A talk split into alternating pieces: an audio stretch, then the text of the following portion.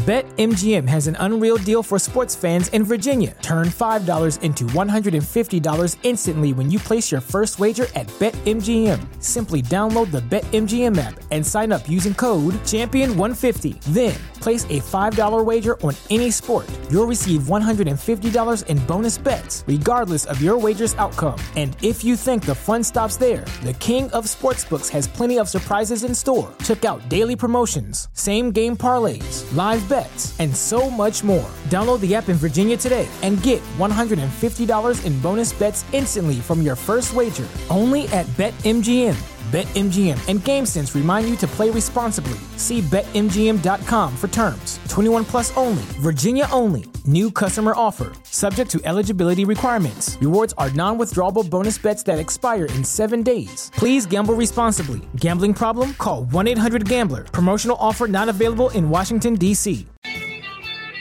Like my goggles. Big sales! Good afternoon, all.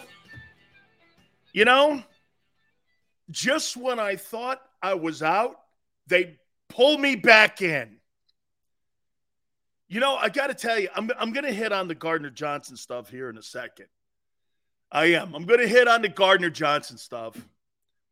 And he was obviously watching the show yesterday. And um, like like a lot of the Eagle management guys and a lot of the Eagle players do, we appreciate everybody that contributes and we thank you so much. I'm going to get to that here in a minute. But before I start, and before we start the show, by the way, too, Rick Barry, I promise, is going to join us today. I was so, hey, Tone, I was so grateful out of nowhere. Seth Joyner just parachutes in. He and I hadn't heard anything, and there was Seth. And I'm like, God, that's great. Thank you very much for parachuting in. So we're going to catch up with our friend Rick Barry here and get his thoughts here, man.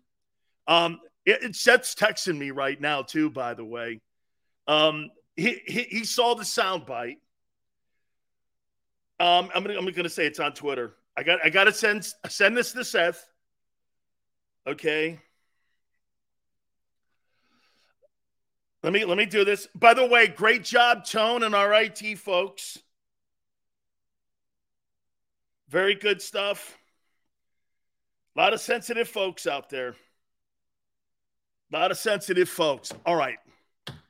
Before I get going into the Gardner Johnson stuff, so the NFL owners in Phoenix told the players that they could wear the number zero.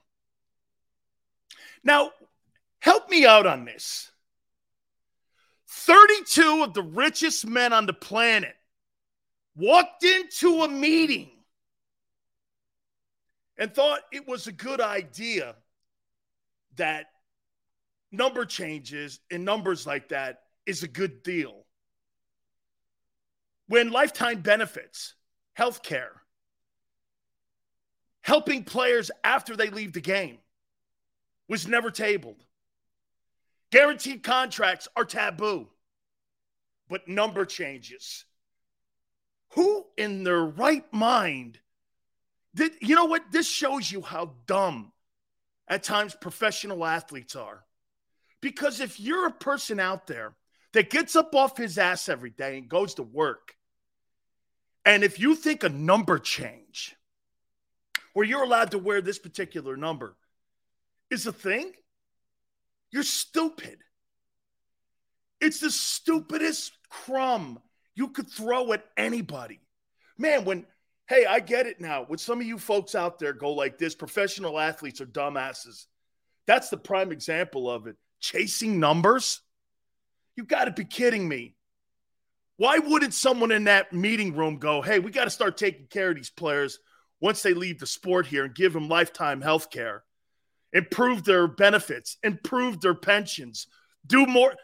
They never have conversations about that shit.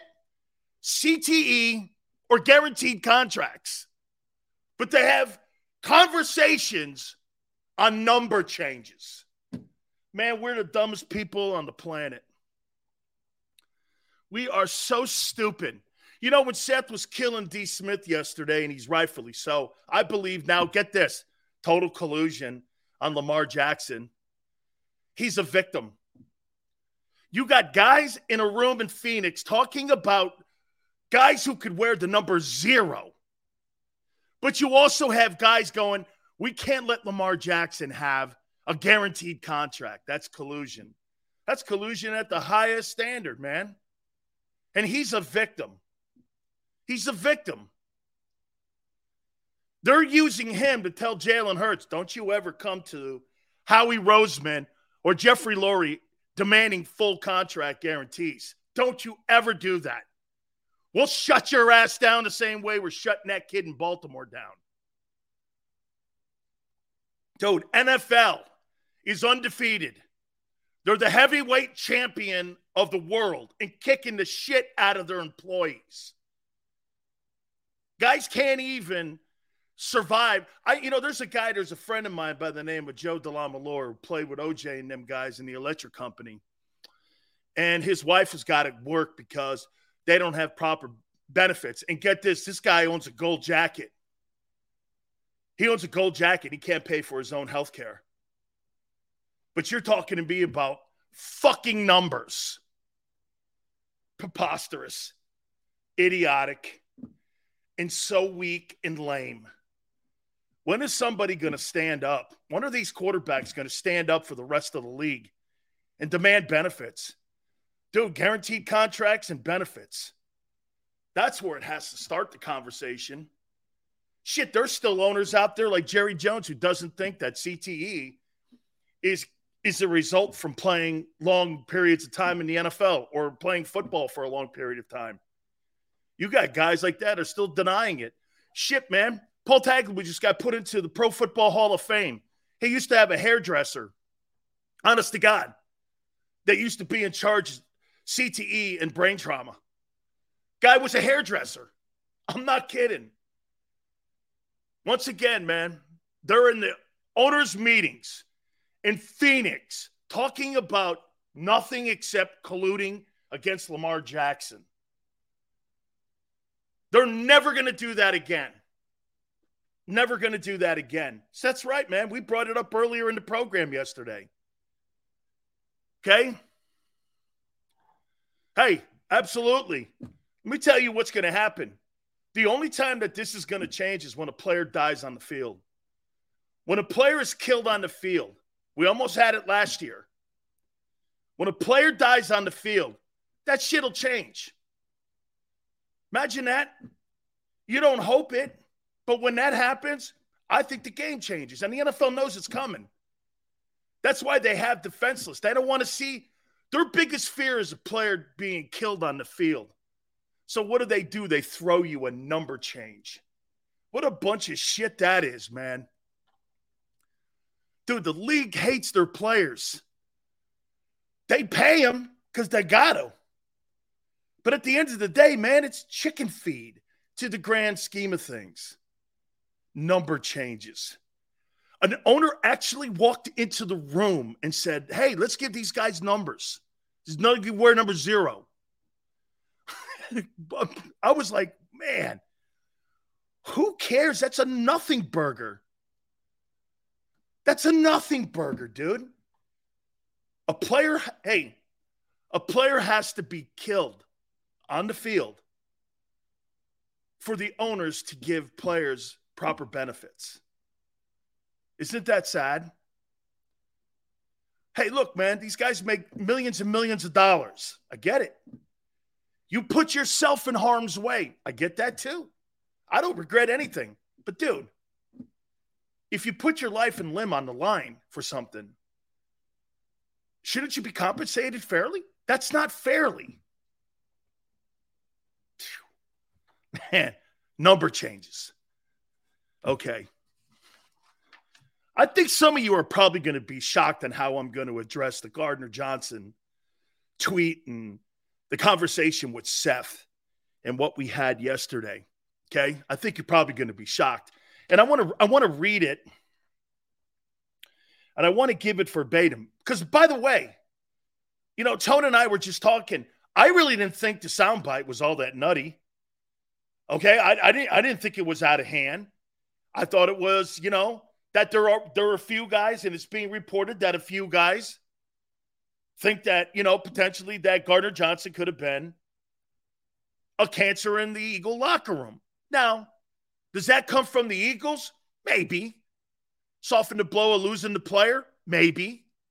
But here's Gardner Johnson responding on the sound clip that we have at JAKIB that we did yesterday afternoon with Seth Joyner. My character was never a problem in Philly. Came to work every day, played my ass off for that city. Now I'm a cancer, lol. Because I wouldn't talk to media in the locker room or give them the BS story to write. Let's talk facts. Had a problem with the way the Eagle media covered him. I buy it. Think it's true. But I'll also say this CJ, bro, you signed a contract. You're in Detroit. You're on a good football team. Shut up. Okay? You could defend yourself. It's all good. I get it. And by the way, I'm a victim of this too. Do you know how many times Joe Kraus calls me and says something to me about a stupid market manager that fired me years ago and I'm still punching down? It's a weakness in men, no matter who you are. Why? It's true. Why? AJ Brown. I was just talking to Tone. He's on a podcast still barking about Tennessee and how that whole thing unfolded. Dude, move on. I and, listen, listen to me talking. Listen to me talking. I have a hard time moving on when people take a shit. So does everybody. That's a weakness in everyone. I don't kill the kid for it though. But you got to try to do your best to move on. You got a contract that could pay you 8 million bucks. You were making 800 grand last year. You were one of the coveted free agents. The money senses.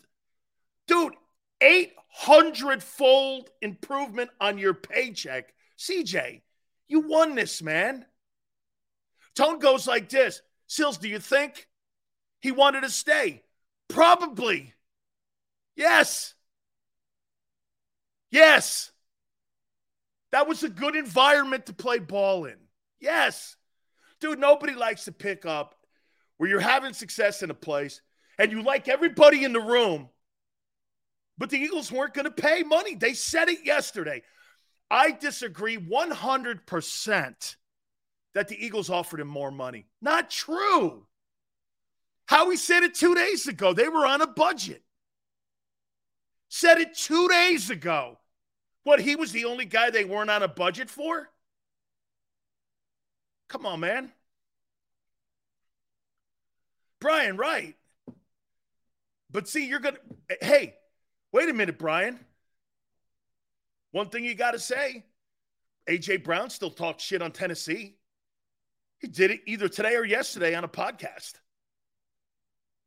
He still moans about that. Everybody, including me.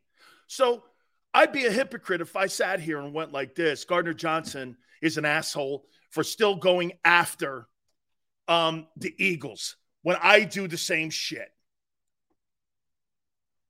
Okay, and it's about a month or so ago. Thank you. Thank you, Tone. But that's not the only comment I've heard AJ Brown make about Tennessee.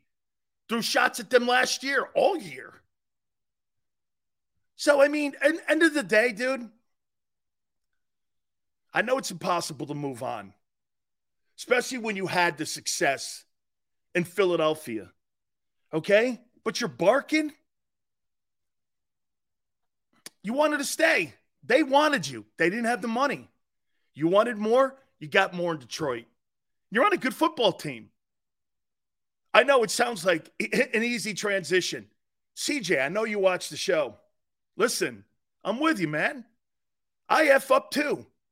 I punch down. That's punching down. That is so punching down. Dude, you're you're one of the highest paid safeties now. I mean, right? You won. You won. You've got an NFC championship ring and $8 million. That's winning. You won. There's no reason, right? You won this. You won the argument in Philly. No matter what the media and no matter what the Eagles leak out, you won. They couldn't afford you. You got the money. Now it's just rhetoric. Right, right. This guy's making 10 times what he made last year. You won. Let it go. Hey, playing in Philly, coming out of the tunnel, all of that, I get it. It's a great, hey, man, when you're in a really great environment, and sometimes when you're in a shitty environment and you go to a great environment, believe me, guys, when I went from the Hurricanes and the winning to the Buccaneers, and I could not believe the amount of losing attitude that I saw, it is something you feel. It's like, it's like a jacket that gets put on you. And you're like, holy shit, these people don't know how to win here. A lot of surrendering when you go to certain places. Then there's places you go and you're like, wow, everything's done first class. John, I agree. John, he wanted the money he got in Detroit and Philly, but the Eagles were on a budget. Gardner Johnson is a casualty to the pending Jalen Hurts contract, as is every other free agent that left. This was a common comment that I made to you all last year. Everyone keeps going, it's expected. Well, when it happens, it still stings. Let's not forget something. The amount of losses and starters, it's not just one or two the amount of Pro Bowl starters, guys leading the NFL in interceptions, guys leading the Eagles in tackles, a guy who was considered one of the better pass rushing defensive tackles, all of that. It's a tough scab. Okay? But Jalen Hurts' pending contract Gardner Johnson is a casualty to this. It's not an Eagle thing, it's the system, it's how the NFL works. It's the contracts for the big time quarterbacks. The money that these quarterbacks are now making affects the roster. And it's expected. This is where you've got to hope your guy can play with a limited roster. And I'll say it again I completely 150 billion percent, no matter what some of these guys tell you, that ain't the same football team. And it's not going to be. They're going to be good this year because the offense is pretty much intact. Your special teams still blows. You didn't prove anything on special teams. You're playing better teams. What happens when you play better teams? All three facets of your team have to produce special teams, defense, and offense. And you've not addressed either side. You addressed it with Fletcher Cox, Brandon Graham, restructuring of your corners, and giving a good deal to Bradberry. The rest of it's got holes everywhere, especially up the middle. You have no heart in your defense right now. That's got to be fixed. We'll see how he does it. Look, again, his biggest moves last year, Roseman, were not drafting. His biggest moves last year were trades. Draft day trade with AJ, CJ. Well, I get the Bradberry. Bradberry was a free agent because he got whacked in New York by the Giants because he was a, a casualty of the cap. And and and the signing, the signing of a free agent in Reddick. When everybody kept saying three teams in three years, I know he's got double digit sacks. Now it's turned out to be this conversation for Haason Reddick. You just didn't know how to use me. And that's a fair comment now. That's a fair comment now. You didn't know how to use me. Eagles figured it out. They figured out the Rubik's Cube. And he was productive. And down the stretch, Reddick could have been the better player than Nick Bosa, even. Not Micah Parsons. He had the same impact as Nick Bosa down the stretch. In the playoffs, he was even more of a destru- destruction guy. But this is what how he does. He burns it down, but he's good at it. He's good at it. Tones like this, Sills. Is it fair to say the Eagles are strongest at the high impact positions? That's a spectacular take. Let's take a look at that. Pass rushing. Look, here's this thing I'm going to say about Reddick. I'll never say this about Haason Reddick. You'll never hear me say this about Haason. You think he could do it again? He's done it for four years. He's going on his fifth year in a row on double digit sacks. That's Reggie White shit. So for me to sit here and go, I don't believe he's going to put up double digit sacks is an asinine comment. I won't make it because he's done it. Dude, I would have to put into the conversation over the last five years. I mean, over the last four years, maybe only Aaron Donald has more sacks than him. TJ Watt, he's got to be in that top five. So you have to say, rushing the passer, Fletcher, Fletcher Cox had seven. Now, was that a benefit because Hargrave played next to him? Or vice versa, or both? We're going to find out. There's lesser talent in the defensive tackle position as of March 29th. There's less talent there. There's less depth. You got to remember something about Linval Joseph and Ndamukong Suh. At one time, those guys were premier defensive tackles. Suh was arguably the best defensive tackle in the NFL at a stretch. He made $20 million in Miami. I mean, he was a preeminent DT and borderline Hall of Famer. And now he's gone. I might even address bringing one of them guys back for depth. I don't know. We'll see. Um, Brandon Graham, eh, okay, had a really good year. Josh Sweat, pass rushers, I think they're pretty good except for the middle. I don't. I think they got problems at DT when it comes to pass rushing, and that may affect your edge rushers. It may. Am I right when I say this? Tone everybody. Haason Reddick's game picked up when Suh and Joseph were added to the depth. His game went elevated. It elevated when they brought those two dudes in. Fletcher Cox's game elevated. Okay? You don't have that depth in there. So you're not having 70 sacks this year. The linebacker positions. Let's do this. And Tone's talking about premium positions and impact positions.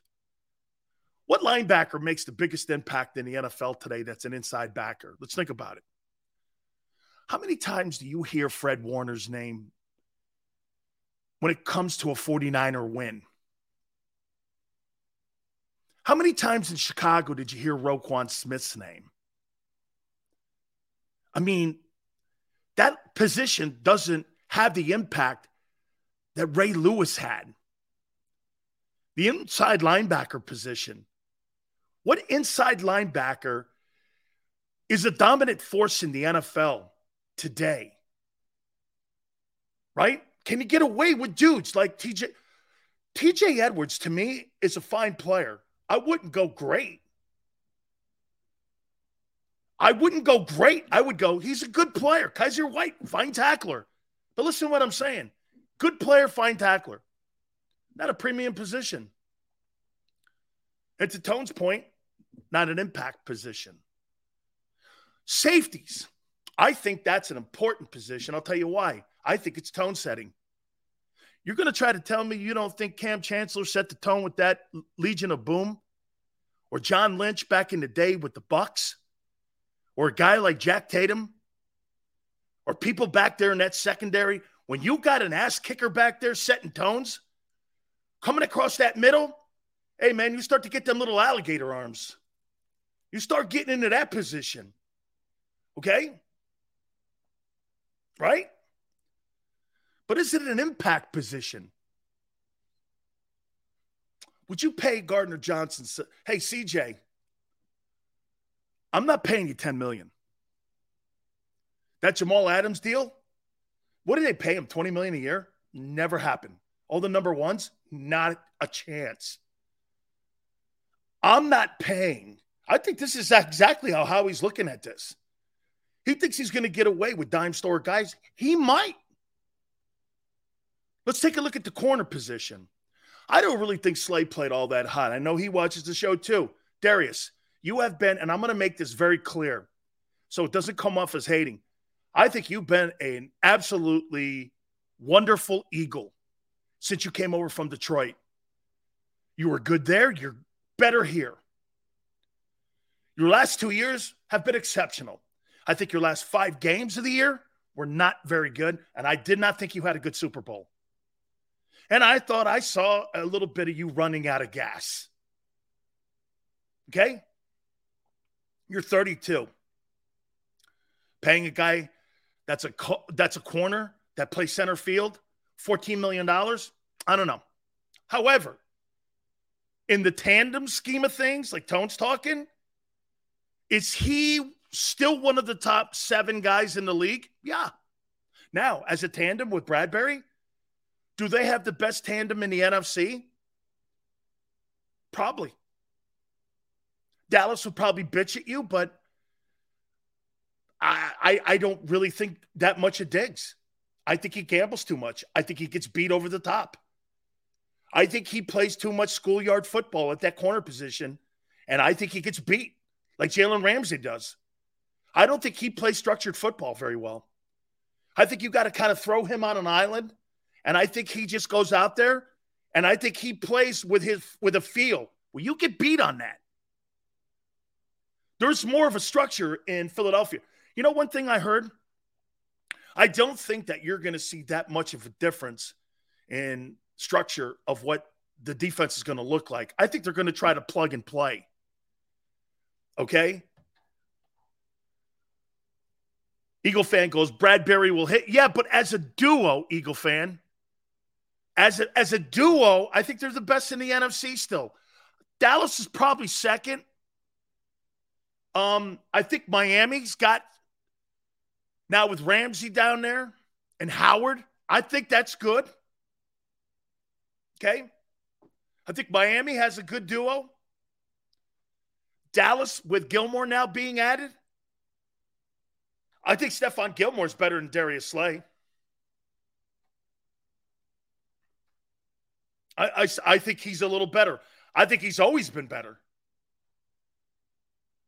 Same age, roughly, both guys. I think Stephon Gilmore is a better ball player. He's had a better career. Stephon Gilmore was the defensive player of the year. And these guys are the same age. Okay, so, but again, as a duo,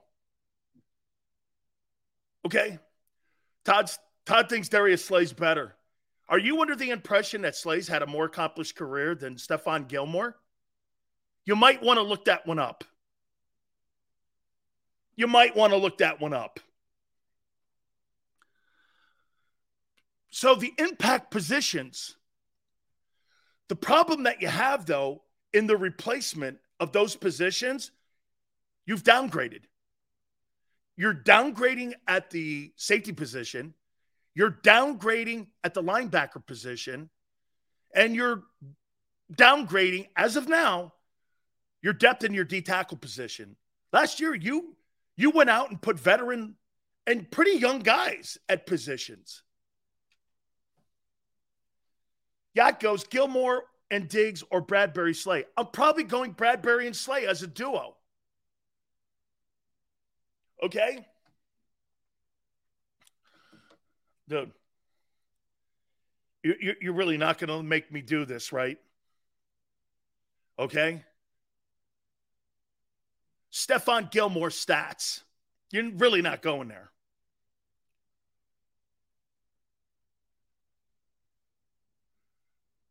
Stephon Gilmore. He's 32. Okay, he's got the he's the same age as Darius Slay. He's a five-time Pro Bowler. He's the defensive player of the year, led the National Football League in interceptions. Come on. Defensive player of the year put you over the top. And if he was older, and he's played on shittier teams, Carolina and where? Indianapolis? Hey, again, bottom line, what what what what he's saying. As a matter of fact, it's kind of where we're going with our next topic here. When he's talking about, I'm talking tone, premium positions. Okay? How many Super Bowls? He's got one Super Bowl championship. Okay? Here we go. Hey, man, you take Slay's career, I'll take Gilmore's career. We'll agree to disagree. Let's move on to the second topic.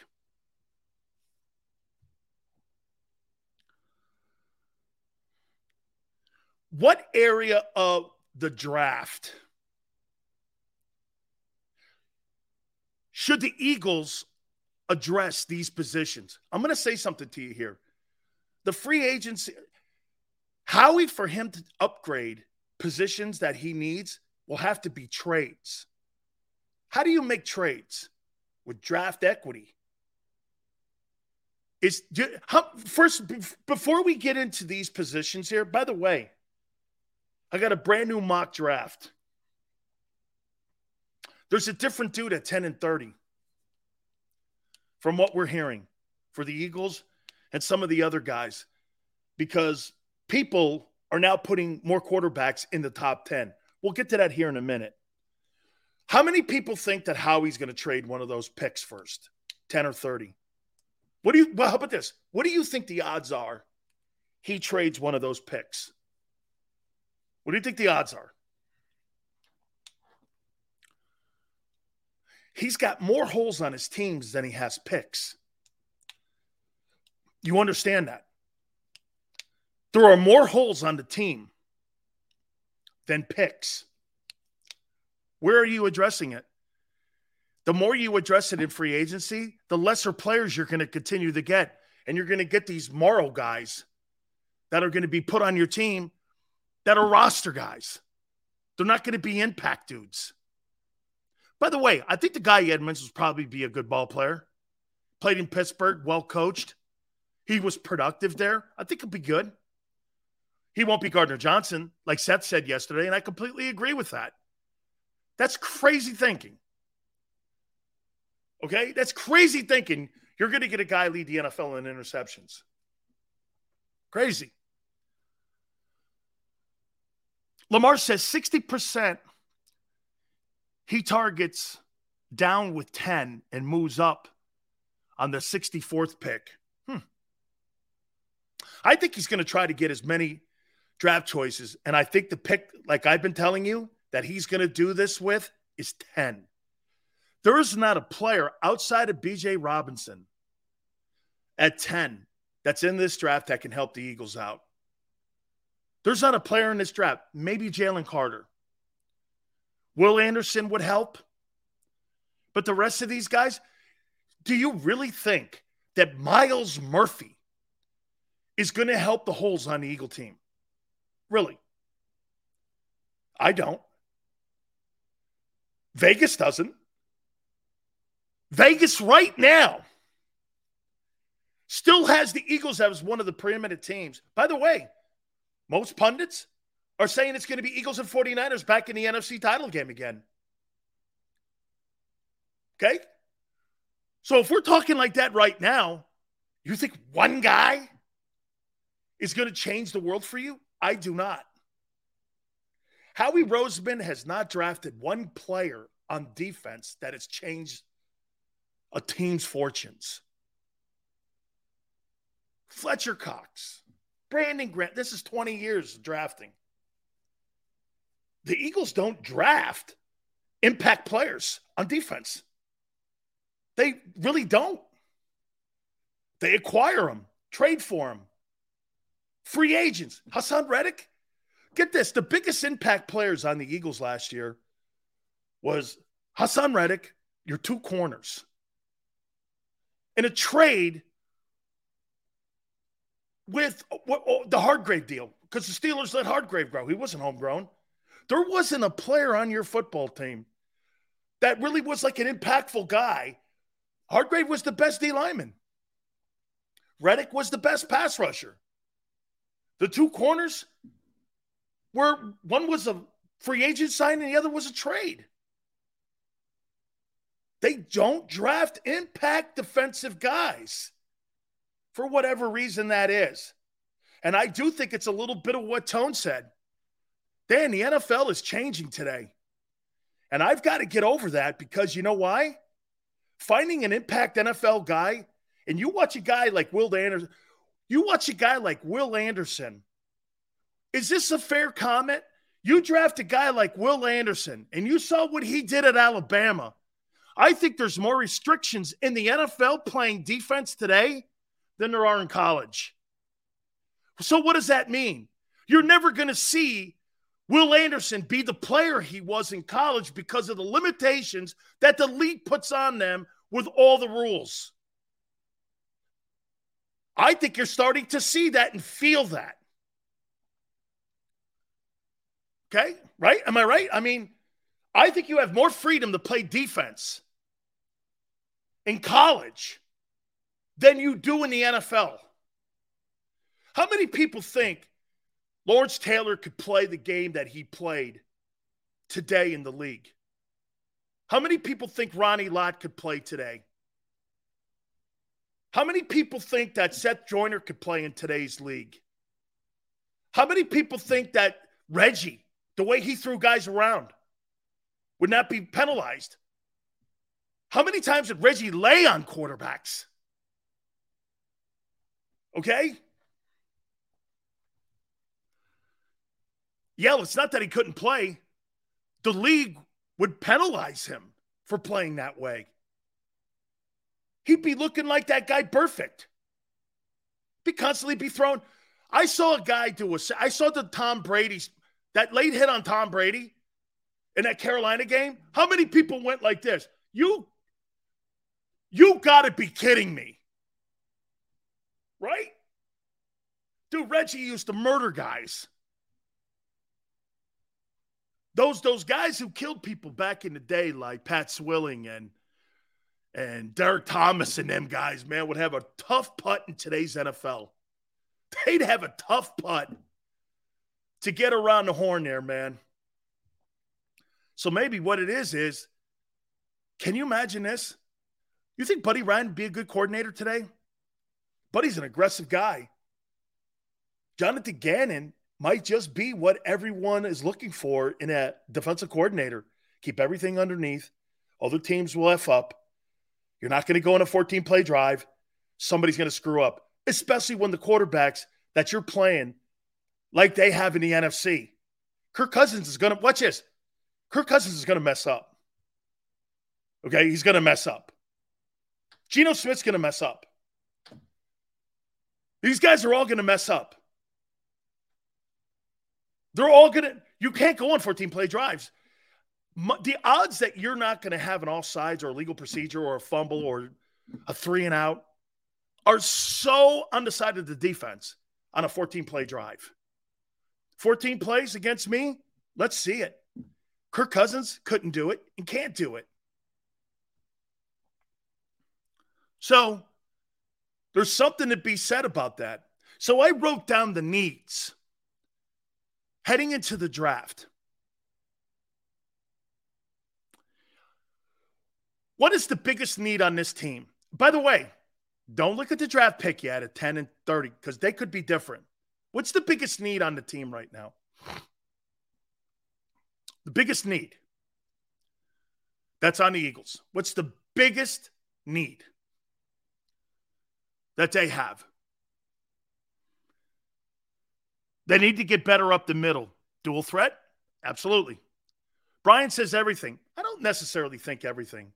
I think they're pretty good at corner. I think their edge rushers are pretty good. Sweat, Reddick. I think they're Brandon Graham. I think there's some pretty good ball players there. Those are pretty good ball players. DT, linebacker, defensive line. Size up the middle of the defense. Well, dude, Fletcher Cox and uh, Jordan Davis. I don't know about you. The last time I saw Toledo, those guys bend the needle. those are pretty big dudes. Those dudes are pretty big guys. Those two guys, Fletcher Cox and Jordan Davis. Okay, the Toledo screams. You know what the Toledo is, right? Right? It's a scale. You get on the Toledo, man, that needle's screaming. All right. What round do you think the Eagles will address defensive tackle? What round? This will give us a sense when we get to the mock draft here. Okay. What round do you think the Eagles will address defensive tackle?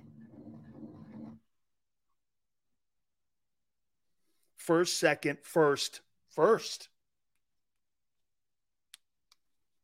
First. Wow. First round? Really? Okay. So you must think that's a priority. No rip on Jordan Davis. This is not what this exercise is. So you got a one tag on that need. I'm going to show you what we're doing here. Coach Johnson showed me this exercise. He does it every morning or did it every morning with his scouting department and the head of scouting, Bob Ackles. So we're going to do it here for the Eagles. Safety. What round will the Eagles address safety? And by the way, take into consideration what Tone said. How much? Remember something. You guys have more of a his, history with how these guys act. Okay. How he didn't want to pay CJ. No matter what they tell you in the media, they didn't want to pay him. I'm not thinking he's wrong. $10 million for a safety, $20 million for a DT. Howie's right. You still lose quality players, though. You still lose the quality player. Safety, third, fourth, second day. Second round. Safety? You think Howie, Howie Roseman will draft a safety in the second round? I'm going more with history. I think third round. By the way, remember, third round's the most successful round in NFL history when it comes to the NFL draft. It's a it's a very productive round. So you got a three. DT's a one. Safety's a three. Okay.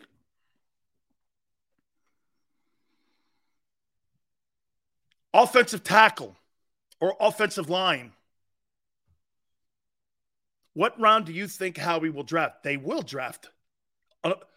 You can guarantee there's going to be an old lineman drafted. What round?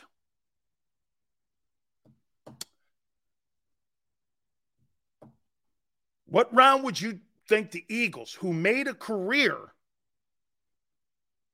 out of drafting Hall of Fame players, developing them. They're fantastic at developing that position. Third, one through three. No, no, no. you get one round here. I'm going to show you what the exercise is. So if you think one of those premium tackles falls into 10, you think they take the edge rusher over the offensive lineman? That's not their that's not their MO. They're not going to pass on Paris Johnson or the kid from Northwestern. If those two guys are there, I there's a great chance I think they could take them. Don't you? That's who they are. That's who they are. I think they'll address the offensive line in the first round.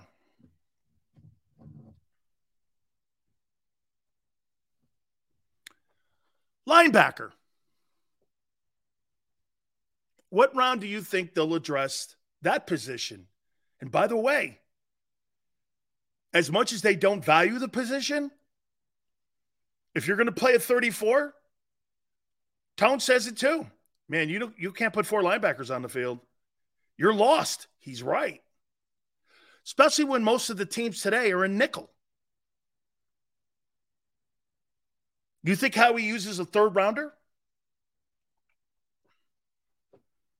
I think he does.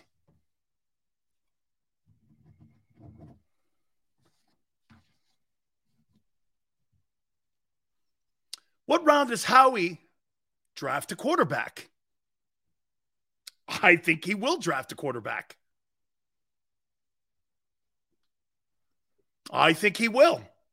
I made it very clear to people because of the Tom Brady's of the world and the Kirk Cousins of the world, um, because of guys like that that you know you never know when you land on it. Brock Purdy, you should draft a quarterback in every draft. If you're the general manager, you never know when you land on that guy. You may land on a guy who's a future Hall of Famer like Tom. Brady. You never know, and you really don't waste that much. Second round, no way. No way. No way. But why would you wait? Why would you put a second rounder on a guy when you got Mariota in the building? No way.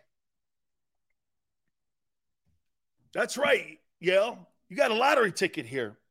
I'd say this sixth round. Well, they got two sevens, right? Seventh round.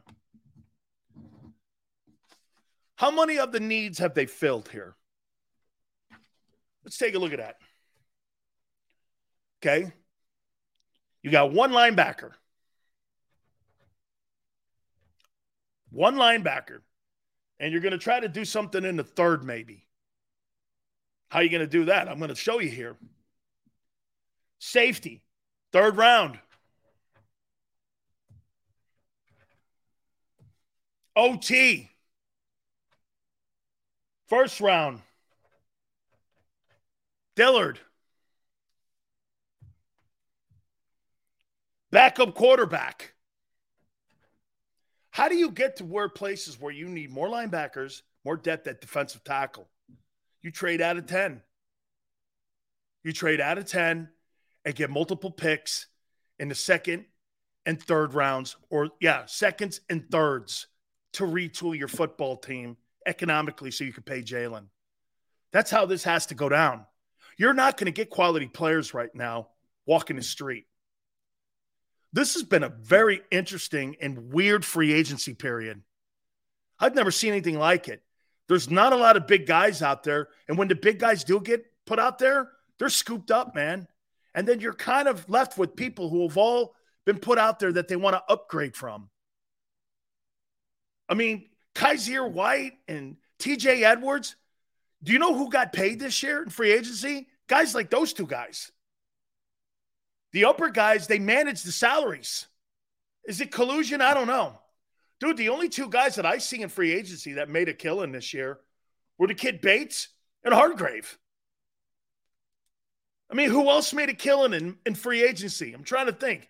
Was there anybody else that signed a giant deal? Shit, probably Bradberry. Breed goes trade back from 10, but stay in front of Dallas. Yeah, because you know why? I got why you want to stay in front of Dallas. You want to stay in front of Dallas to keep Robinson away from him. Okay? Tremaine Edmunds, he got paid too. Yes, he did. Kid from Buffalo, he got paid too. Yes, he did. But there's like four dudes that got paid. I mean, there's a D tackle in Seattle and the restructuring of the contract with the kid that was a DT in uh, Washington. But man, there wasn't a rush to all the. You know, like three years ago, didn't the Patriots spend like $350 million in free agent contracts, man, there was none of that. There was none of that.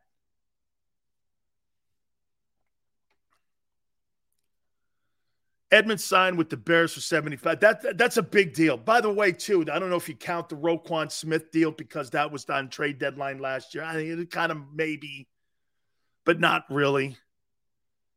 Okay? I say this. I say the because look, what's what's the most big what's the biggest priority right now? There's two things for the Eagles. Look, you're not far away. Vegas still thinks you're going to make it to the NFC title game with the current roster you have. So if you upgrade with youth, 4 1 to 3 3, I think we will trade with Houston. They love the picks. I think you're going to get a team that's going to panic because one of those quarterbacks are going to fall down there. I think Howie's got the 10. I'll tell you what, too, man. I mean, could you see Howie trading up to five? And then one of the teams that are in desperation to get a quarterback a, a double trade where then he trades it to some team that needs a quarterback like the Raiders or Indianapolis to get multiple first rounders because their guy from Kentucky's there. This is going to be a really great chess game. I think the draft is going to have more drama in it than any other draft I've ever seen because there's a desperation to get quarterbacks like Hurts, Mahomes, Burrow, all these guys. If you don't hear, one thing is evident. If you don't have a quarterback, you cannot win in this league a Super Bowl. Tone's great statement that I stole from him. You just can't put your name on the test there, San Francisco, and say you're passing. That's a fair statement by him. Hey, I get to the NFC title game. Okay. That's like Pittsburgh telling you we haven't had a losing season in 17 years. So, since when in Pittsburgh has the standards dropped to just having a good season?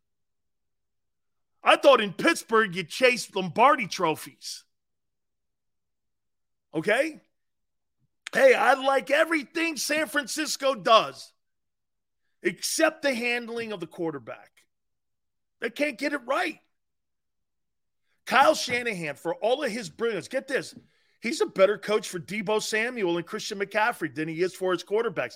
Even though I thought Purdy looked good, Purdy's a better quarterback than Lance. When I watch Trey Lance play, he looks like he's laboring to throw the ball. When Purdy throws it, he looks like Brees. He looks like Brees throwing the ball. Accurate, smooth.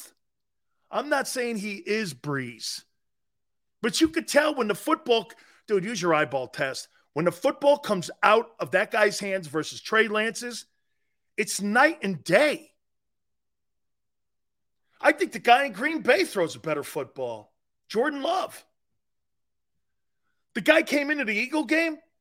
I thought Jordan Love looked pretty decent in that ball game. I was like, hey, the kid's got an arm better than that shit I saw up in San Francisco.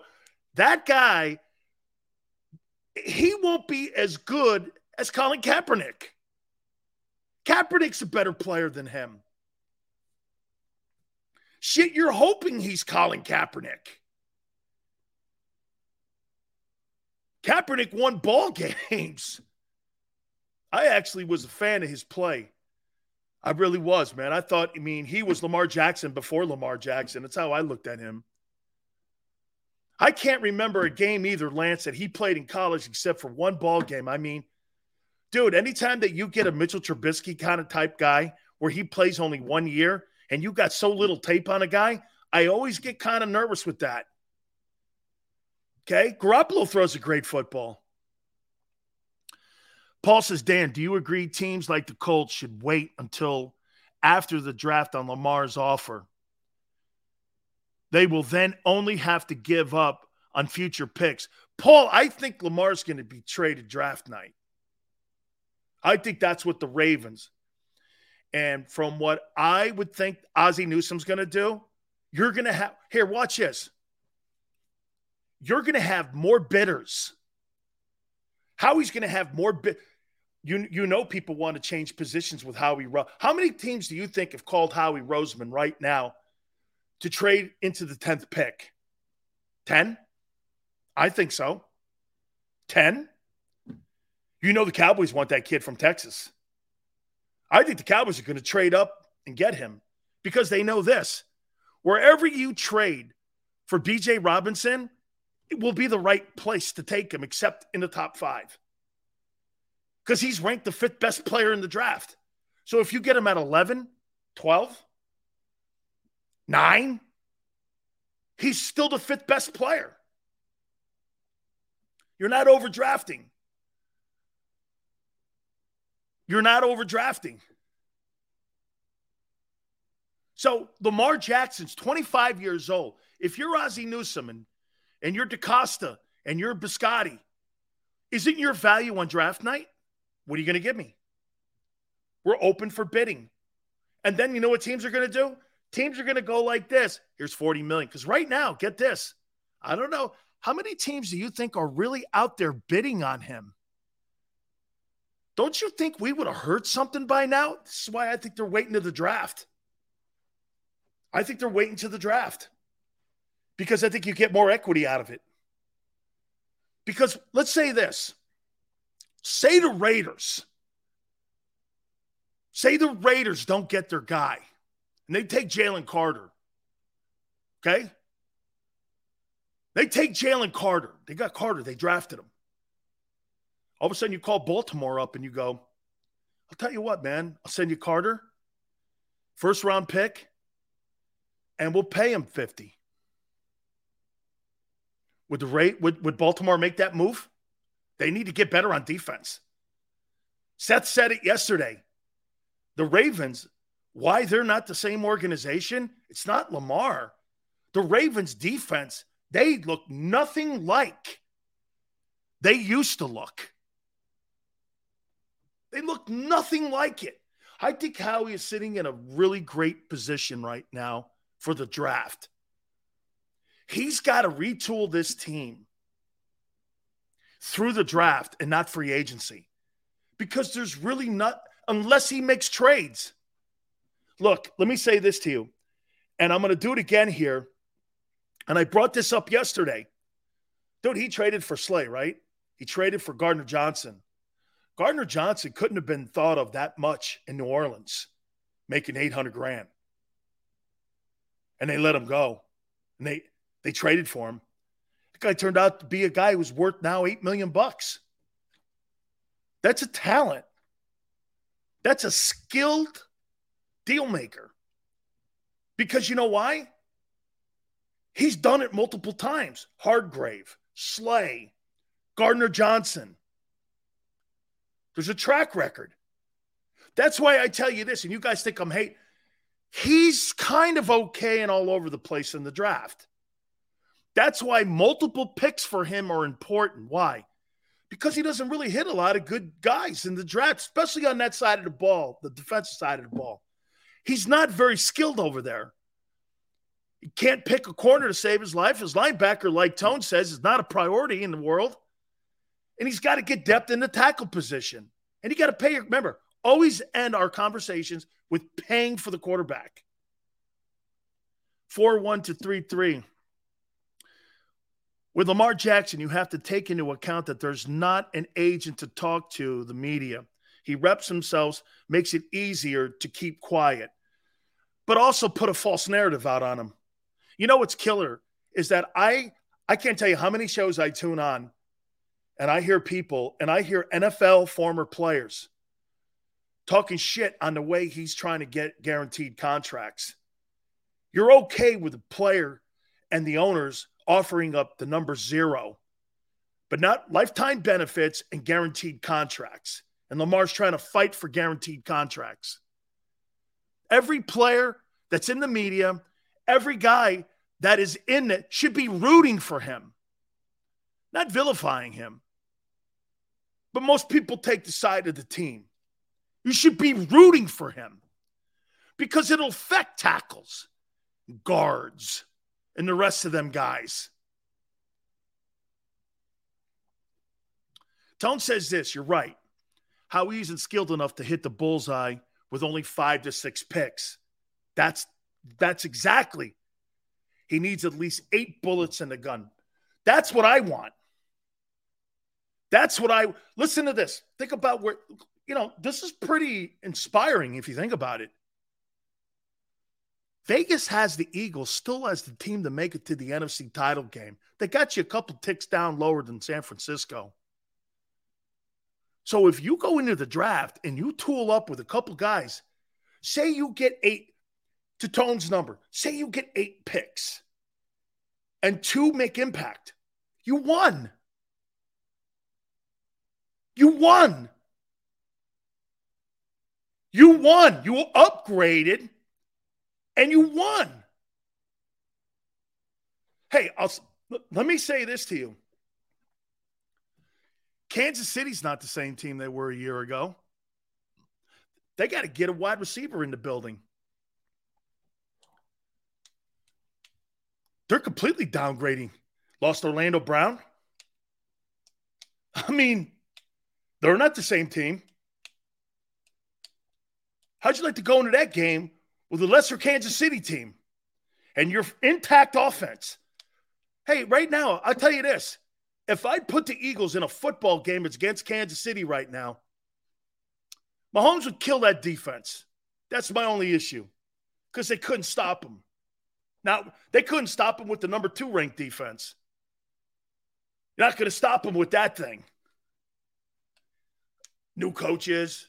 you don't even know what the what the what you don't even know what the structure is. 43 34 i'm guessing 34 you don't even have enough players for that yet. You wouldn't beat kansas city because mahomes would destroy that defense. Okay? They'd kill him. Hey by the way eagles would probably the eagles i think would run over that kansas city defense You'd have to go on long played. You'd have to keep that game low scoring. You're not going to outscore Kansas City if you're the Eagles. You're not. You're not. You have to keep that kid on the sidelines. And the only way you keep Mahomes on the sidelines with the current Eagle team is not with your defense. It's with that offense. This is why you better pray that running game. You're going to, so Who's your best running back right now? It's Jalen. That's not something you want to hear, is it? Or are you all right with that? Your number one running back is Jalen Hurts. Eh, you know, number one running back in Kansas City ain't Burrow, not Mahomes in Kansas City. It might be in Buffalo. That's why that kid gets killed. It's in Baltimore.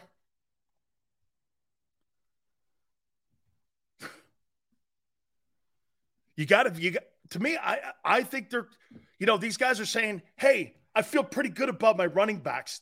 You can't. You can't.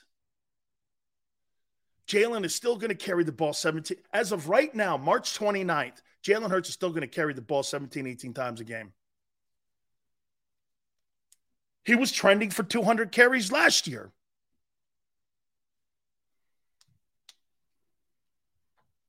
Arthur goes six six yards a carry. Yeah. He starts two games a year. Last five years. Congratulations. Let me know when he's let me let me know when he plays. Vet. CJ was giving away to the Eagles last year, and now he's worth eight million in Detroit for one year. Why is he in Detroit?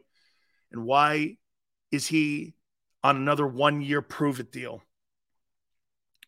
I think that's the market. I think there's some truth to that. Free agency has been held down this year a little bit. But don't don't don't kid yourself. Philadelphia didn't offer him more money. Not true. Not true. What do you mean he misread the mark? Nobody misreads it. So you're trying to tell me if Gardner Johnson was offered more money to stay in the place, he's bitching at me and Seth because people, well, not bitching at us, but to us, because people in Philadelphia are now calling him a cancer. And he's still butthurt because he's not in Philly. You're telling me if there was a, a better deal there, he wouldn't have grabbed it? Use your common sense. Daniel says it's his mouth. I don't have a problem with a player's big mouth, as long as it's not destructive. I got to take a time out. Rick Barry's going to join us too. Hey, by the way, I got some comments I want to make about Joel Embiid. I want to do that. NCAA tournament. I got a mock draft I want to hit on too. This these drafts change now so much with free agency. Do me a favor, please hit the like button. Keep it here on the National Football Show. Go to get your game on. Go for the beers. Go for the cheers. Go for the hit and the hits. Go for the stakes and the stakes. Go to get your parlay on. Go to get your party on. Go for the scene. Go for the screens. Go for the gallery. Go for the win. Go to Ocean. Visit theoceanac.com to plan your visit. When it comes to the fight against insurance companies, large corporations, and the healthcare industry, injured victims are always the underdog. But that doesn't worry us. At Messa Associates, we're an injury law firm from Philadelphia, and we come to fight. Our clients know that they've got representation with a chip on its shoulder, and it's the same chip that makes Philly the toughest city in the country.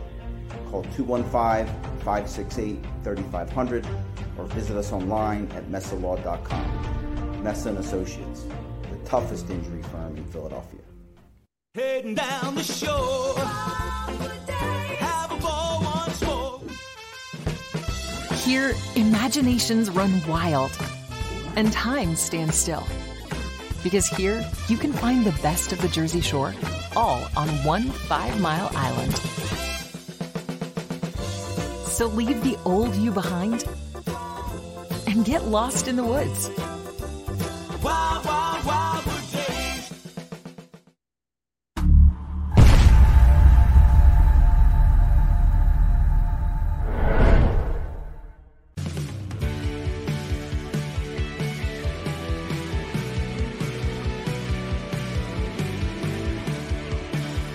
My name is uh, Fran and I'm a managing director here at Del Valle Insurance Group. Been in the business for over 36 years, saving people money on their insurance needs. Give us a call. Let us help you custom design an insurance plan that meets both your needs and budget.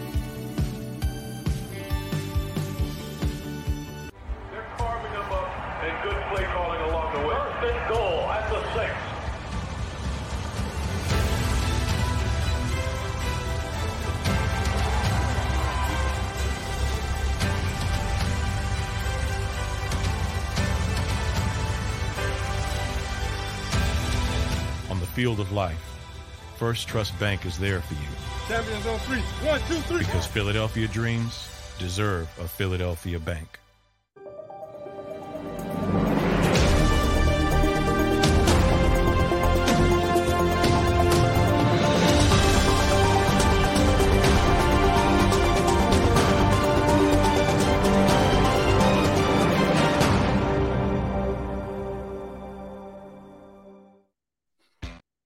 Sales National Football Show. By the way, I just asked Gardner Johnson if he was offered more money.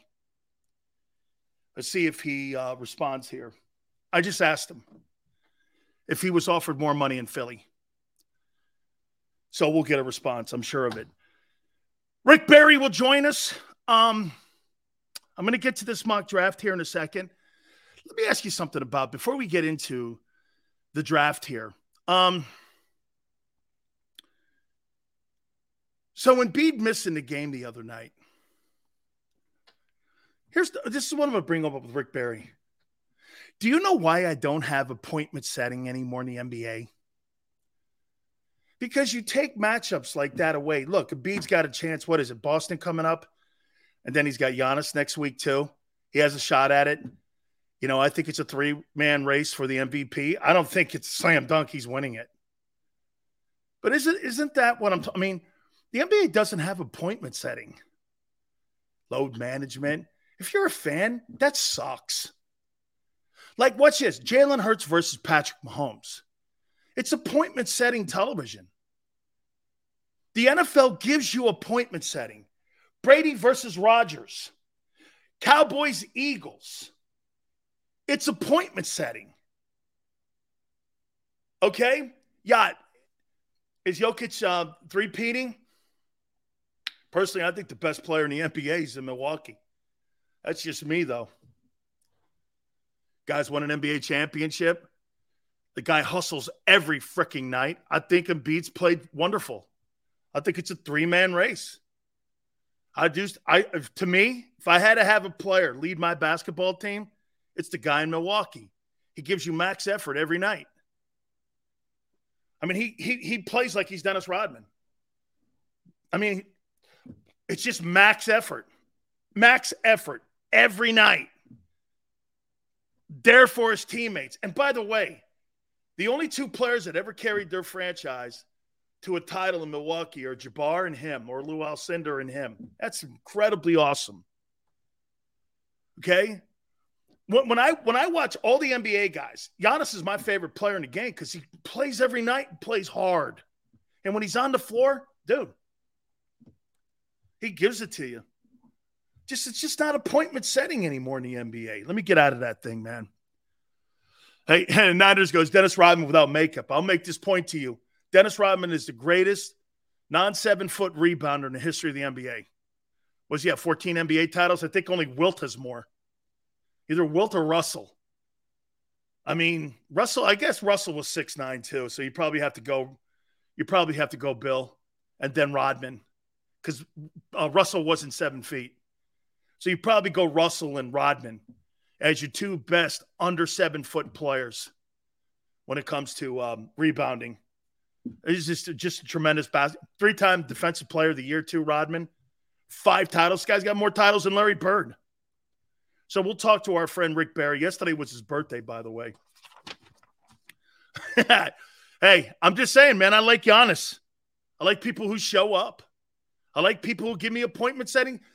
That's why we don't talk NBA or you don't talk like baseball that much because it's not appointment setting. Can can I tell you what appointment setting is this year? I don't know about you, Tone, but I can't wait to see the Padres and the Phillies play. Machado and Harper, I want to see that. Okay, I'm good. That's something I want to see. Okay, I want to see Shohei Ohtani. I want to watch that guy. I want to watch that guy pitch and hit. I mean, those are the things that are moving the needles for me. Because Harper moves, Harper's a needle mover. Harper's a needle mover, dude. He gets out there, man, and that Harper is an old 80s like Reggie Jackson and Pete Rose and all them dudes, George Brett kind of guy that gives you like theater. I like theater. I like personalities. Baseball has none. About time they get back to selling it. The NBA can't even give you a decent matchup. Right? You can't even get Jokic, you can't get Jokic and Embiid on the floor together because what? What if you show up and you're a fan and that matchup doesn't transpire? Wow. I'd never go to NBA game again, nor would I take my kid. Watch it on the tube, dude. You give me nothing to root for. We'll see. Anyway, I got a mock draft here. I'm going to show you where these quarterbacks now. You know what? Every one of these quarterbacks are going to be overdrafted. Every one of them. Okay? Every one of these guys are going to be overdrafted. I think probably Young is probably the third, and I would say Stroud is probably in the top five best players in the draft. Okay, those two guys, but the rest of these dudes, Anthony Richardson is going to go potentially in the top five picks. Do you understand how this helps Howie out? Unbelievably, how this helps Howie. I got Bryce Young going to Carolina. Everything that I've talked to Frank, Frank's nobody's really afraid of his size. They're not afraid of the size. And I'm like, man, 5'10 and a half, 190 pounds.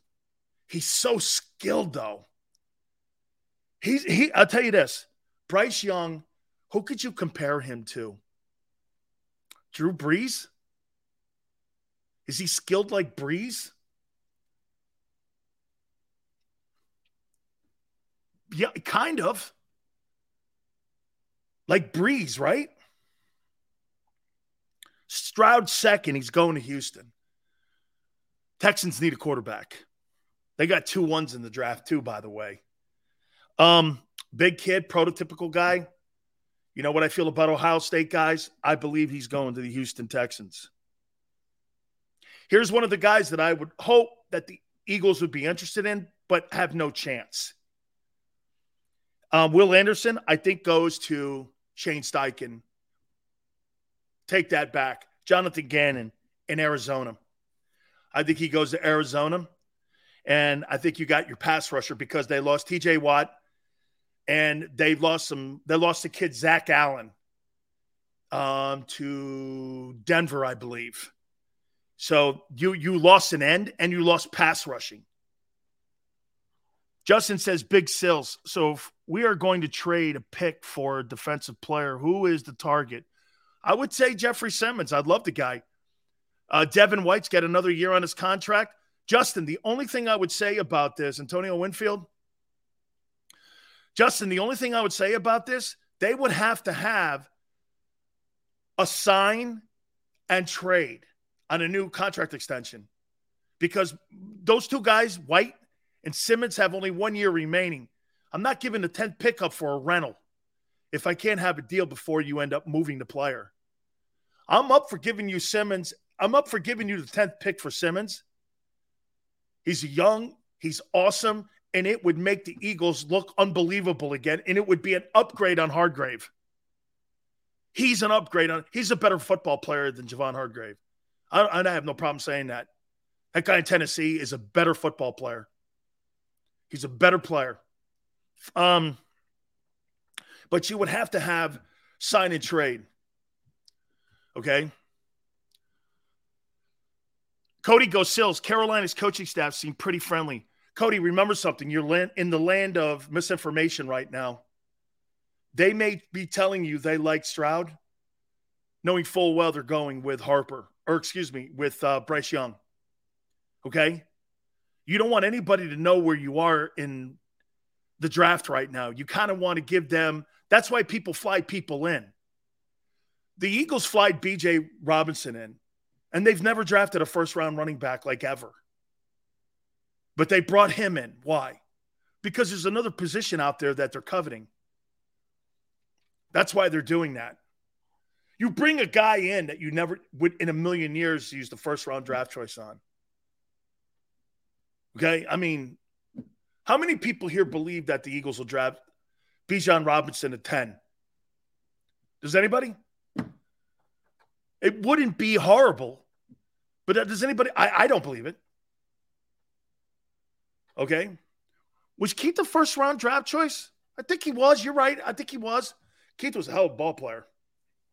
A friend of mine, he comes on the program all the time. What a great player. At, I thought he should have won the Heisman. 85, I think it was. I thought he should have won the Heisman at Ohio State. He's a good football player, man. Is that the last time that they drafted a guy in the first round was um, Keith Byars? Man, he was good. 86.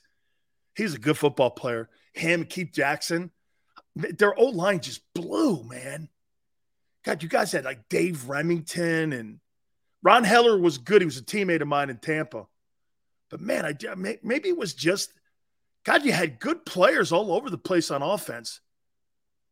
See, but Randall played. Randall played a lot like the quarterbacks today, and back then, they didn't know how to coach Randall. Because Randall, you know, you know, you know what you do. Here, I'll get back to this here. But you know what you do with Randall? Man, you don't put a playbook in front of Randall. You put an idea in front of Randall, like you do with Jalen. And you say, go get me to win. You don't sit there and go like this. Now play inside this fence, play in this sandbox here. Man, you can't do that to Randall Cunningham. Let him go out. Go ahead, Randall. Go win the game. Kind of stay in this parameter here.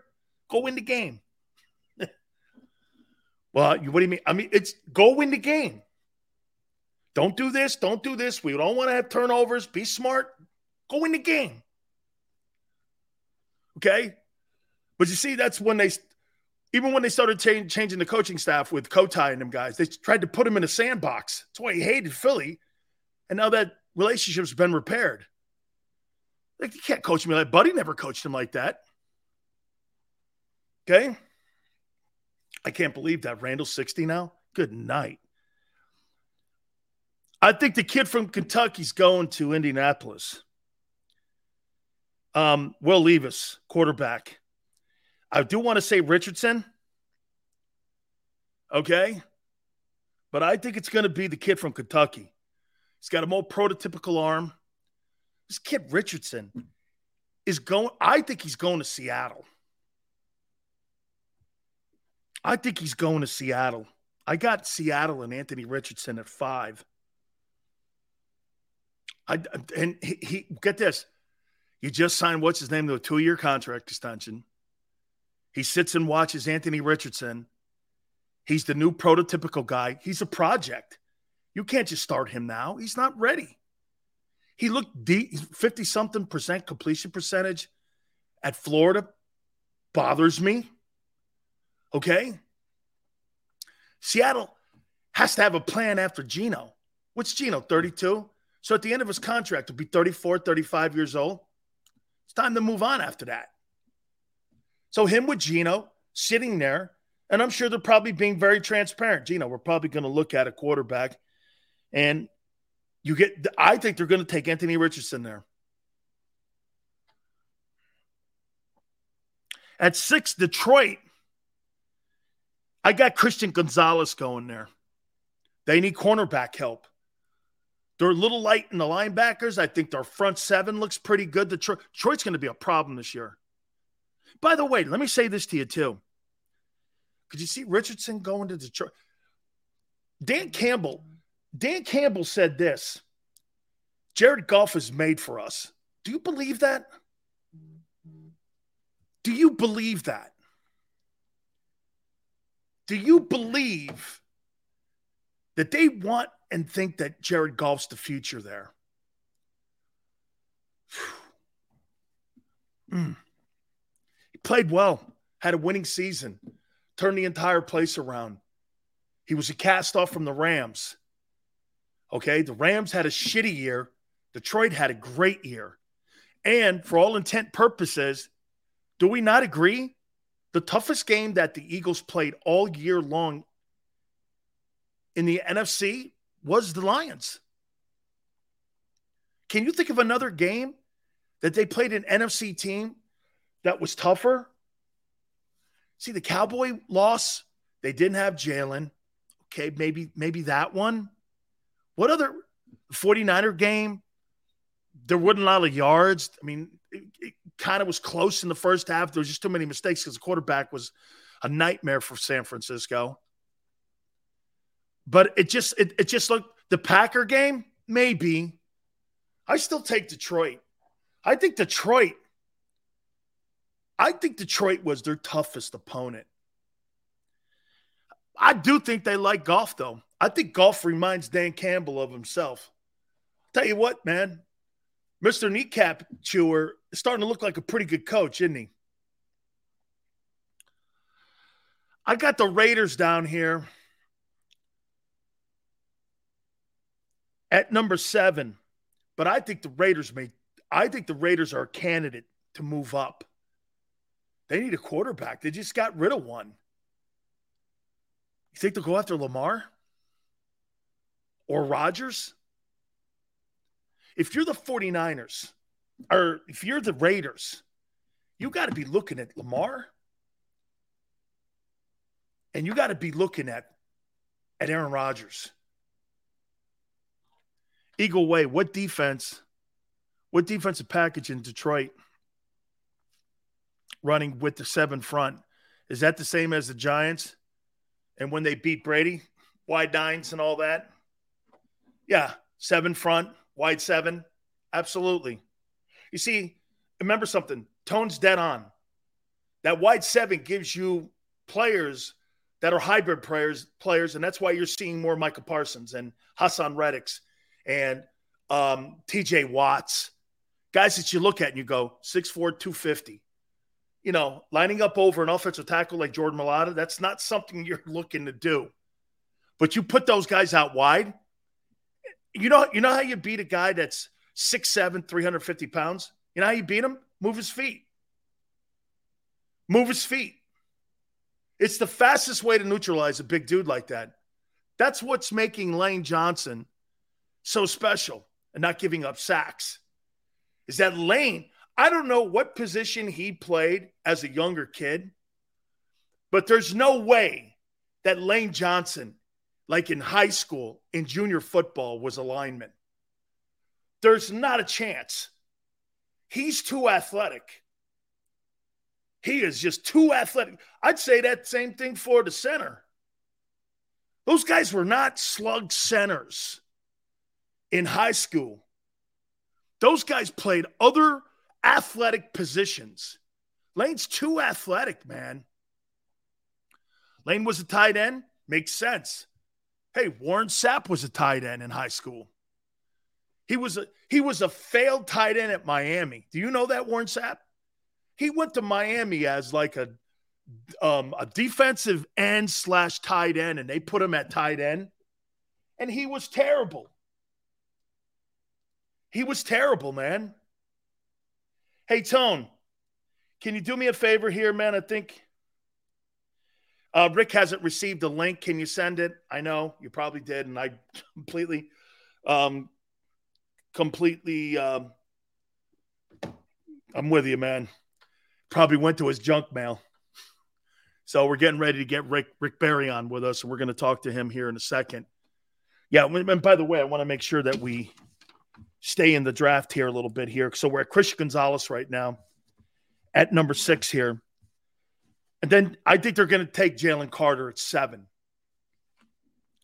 Okay, I think he's good. I think the Raiders are going to do that. But boy, it wouldn't shock me if they trade up. They need to get a quarterback in the building. They just let Derek Carr, like I said, walk out the building. Boy, man, I heard this one yesterday. Joey Porter is not the eighth ranked player, but the Atlanta Falcons want to put Joey Porter on their board at number eight. Okay. Kelsey said he played quarterback in high school. Not a shocker because he sure looks like it. Um, he sure does. He sure looks like it. Um, but the Falcons are looking at Porter now. Tyree Wilson has fallen, the Texas Tech end. Chicago. Chicago wanted Will Anderson because they got their quarterback, they feel. So they're going to take the second best edge rusher. And they're going to take Tyree Wilson from Tech. Here's the 10th pick with the Eagles. This is now the third time that I've put Myles Murphy here at 10. Does Myles Murphy move the needle for you? Does Myles Murphy help you enough structurally and roster wise? Would you rather have more picks or the player? Who would you rather have?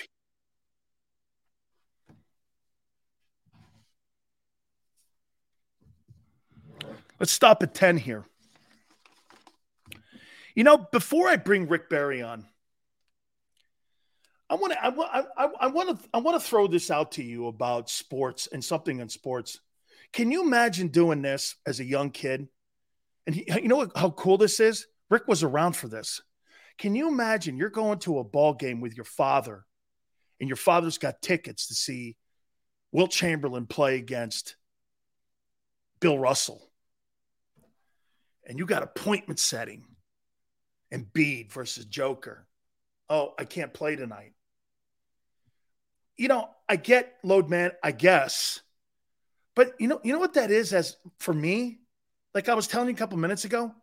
So I mean, can you imagine when you're watching Michael Jordan versus Gary Payton, and those guys are playing against, or you got Barry playing against Oscar Robertson? That's appointment setting. That's something the NBA, as great as these players are today, Rick Barry, Big O, Jerry West, when you bought a ticket to go watch those dudes, they were there. I'm just wondering how Rick feels about that. My friend Rick Barry, Hall of Famer, the top 20 players of all time. And by the way, look at that. You going like this. How you doing, Rick? Good. Unbelievable, man.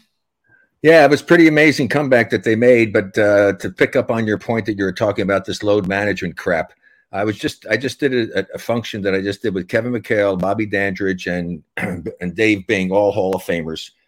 Uh, we weren't big proponents of, of load management. Now I understand why, because of all the money trying to save guys, but the NBA is about to be so adamant about the fact that you must you you should look at the schedule ahead of time. I think this should be mandatory. You should have to look at your schedule ahead of time, see what the schedule is, pick the days.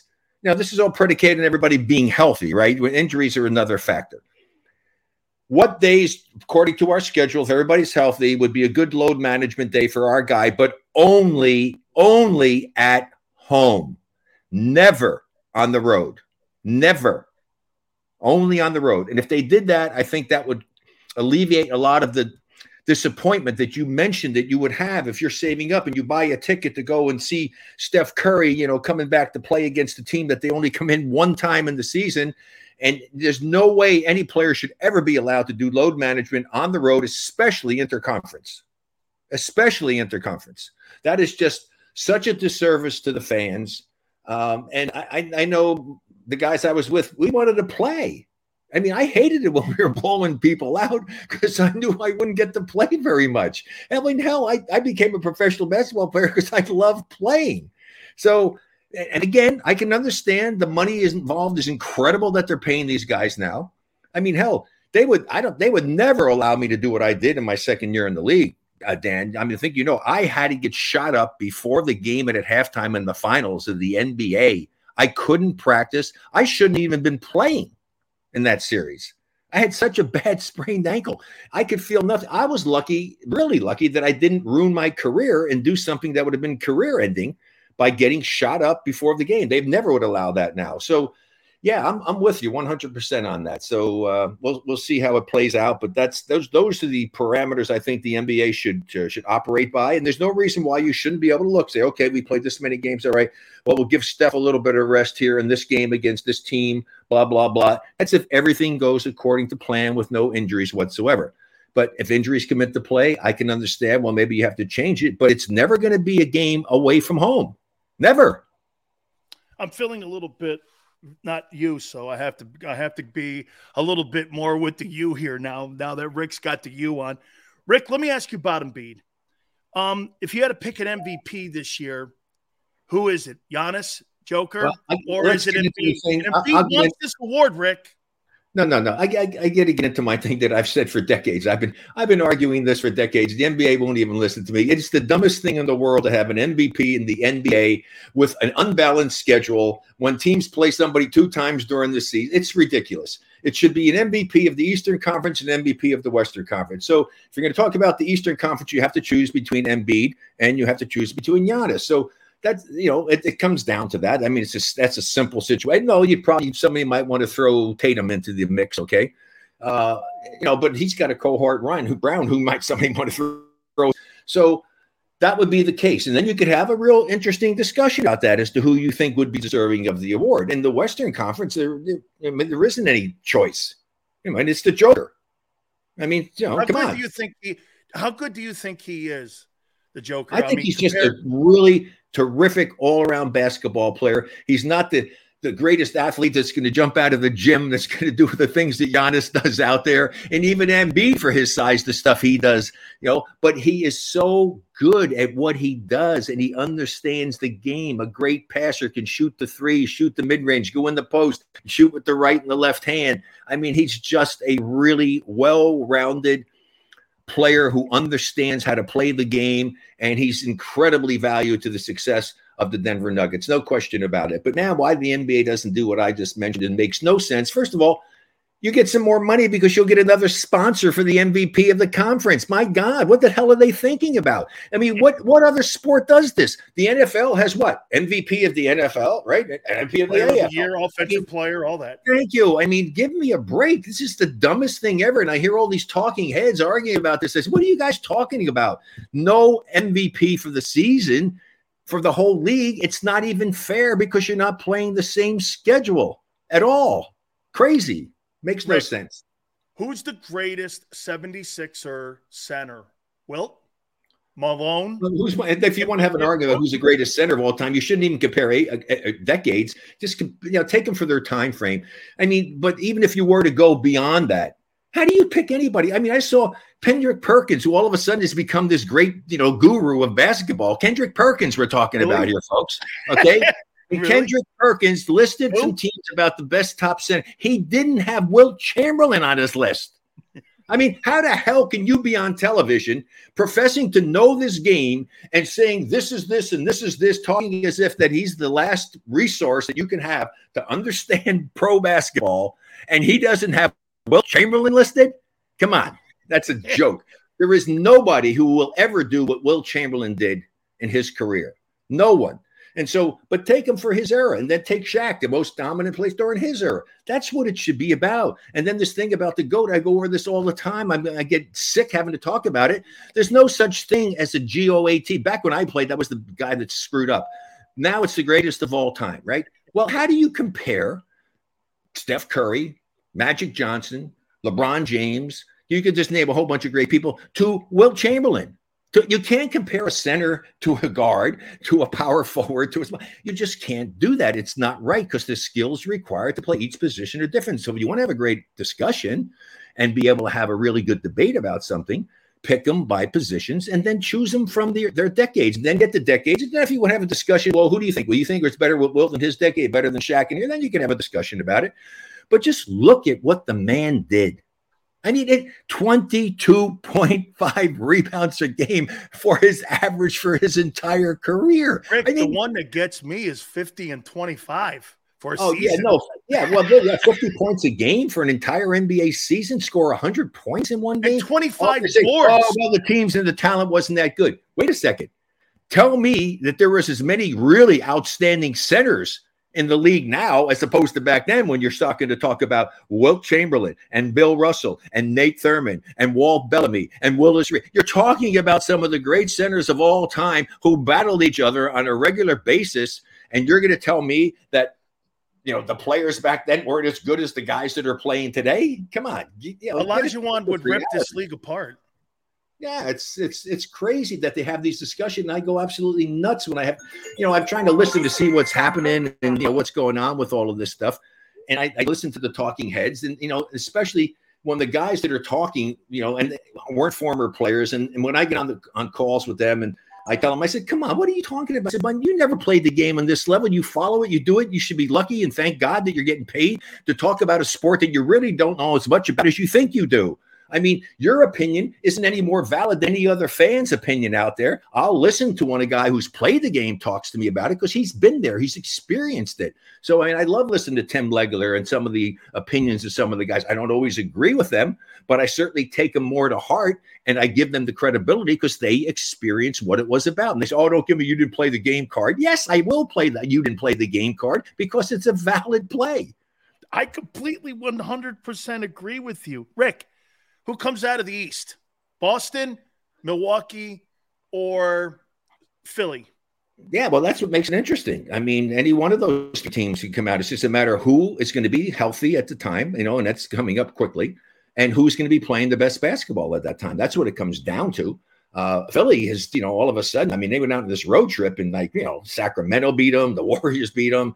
I mean, you know, so that's not a good thing going into the playoffs. You really do want to be playing your best basketball. Same thing. The Celtics have been a little bit like this of late. They haven't been as consistent. Uh, Milwaukee seems to be the team that's you know a little bit more consistent. They've already won a championship. They have guys with experience. So all things factored, if they're healthy and everybody's healthy, uh, it would be very difficult, I think, to to bet against Milwaukee. Rick, we're based in Philly, so I'm going to ask you this. What's going to be the number one problem or concern for you as they try to get out of the East? Doc Doc Rivers or James Harden? Well, I'm not a big Doc Rivers fan. I mean, only because of the fact that the way he treated my my teammate Clifford Ray. I mean, he, this what he did to Clifford Ray as one of his assistant coaches is reprehensible, and he should be ashamed of himself. And so, I, I, unfortunately, that will impact me. So I'm not going to ever root for him because of that.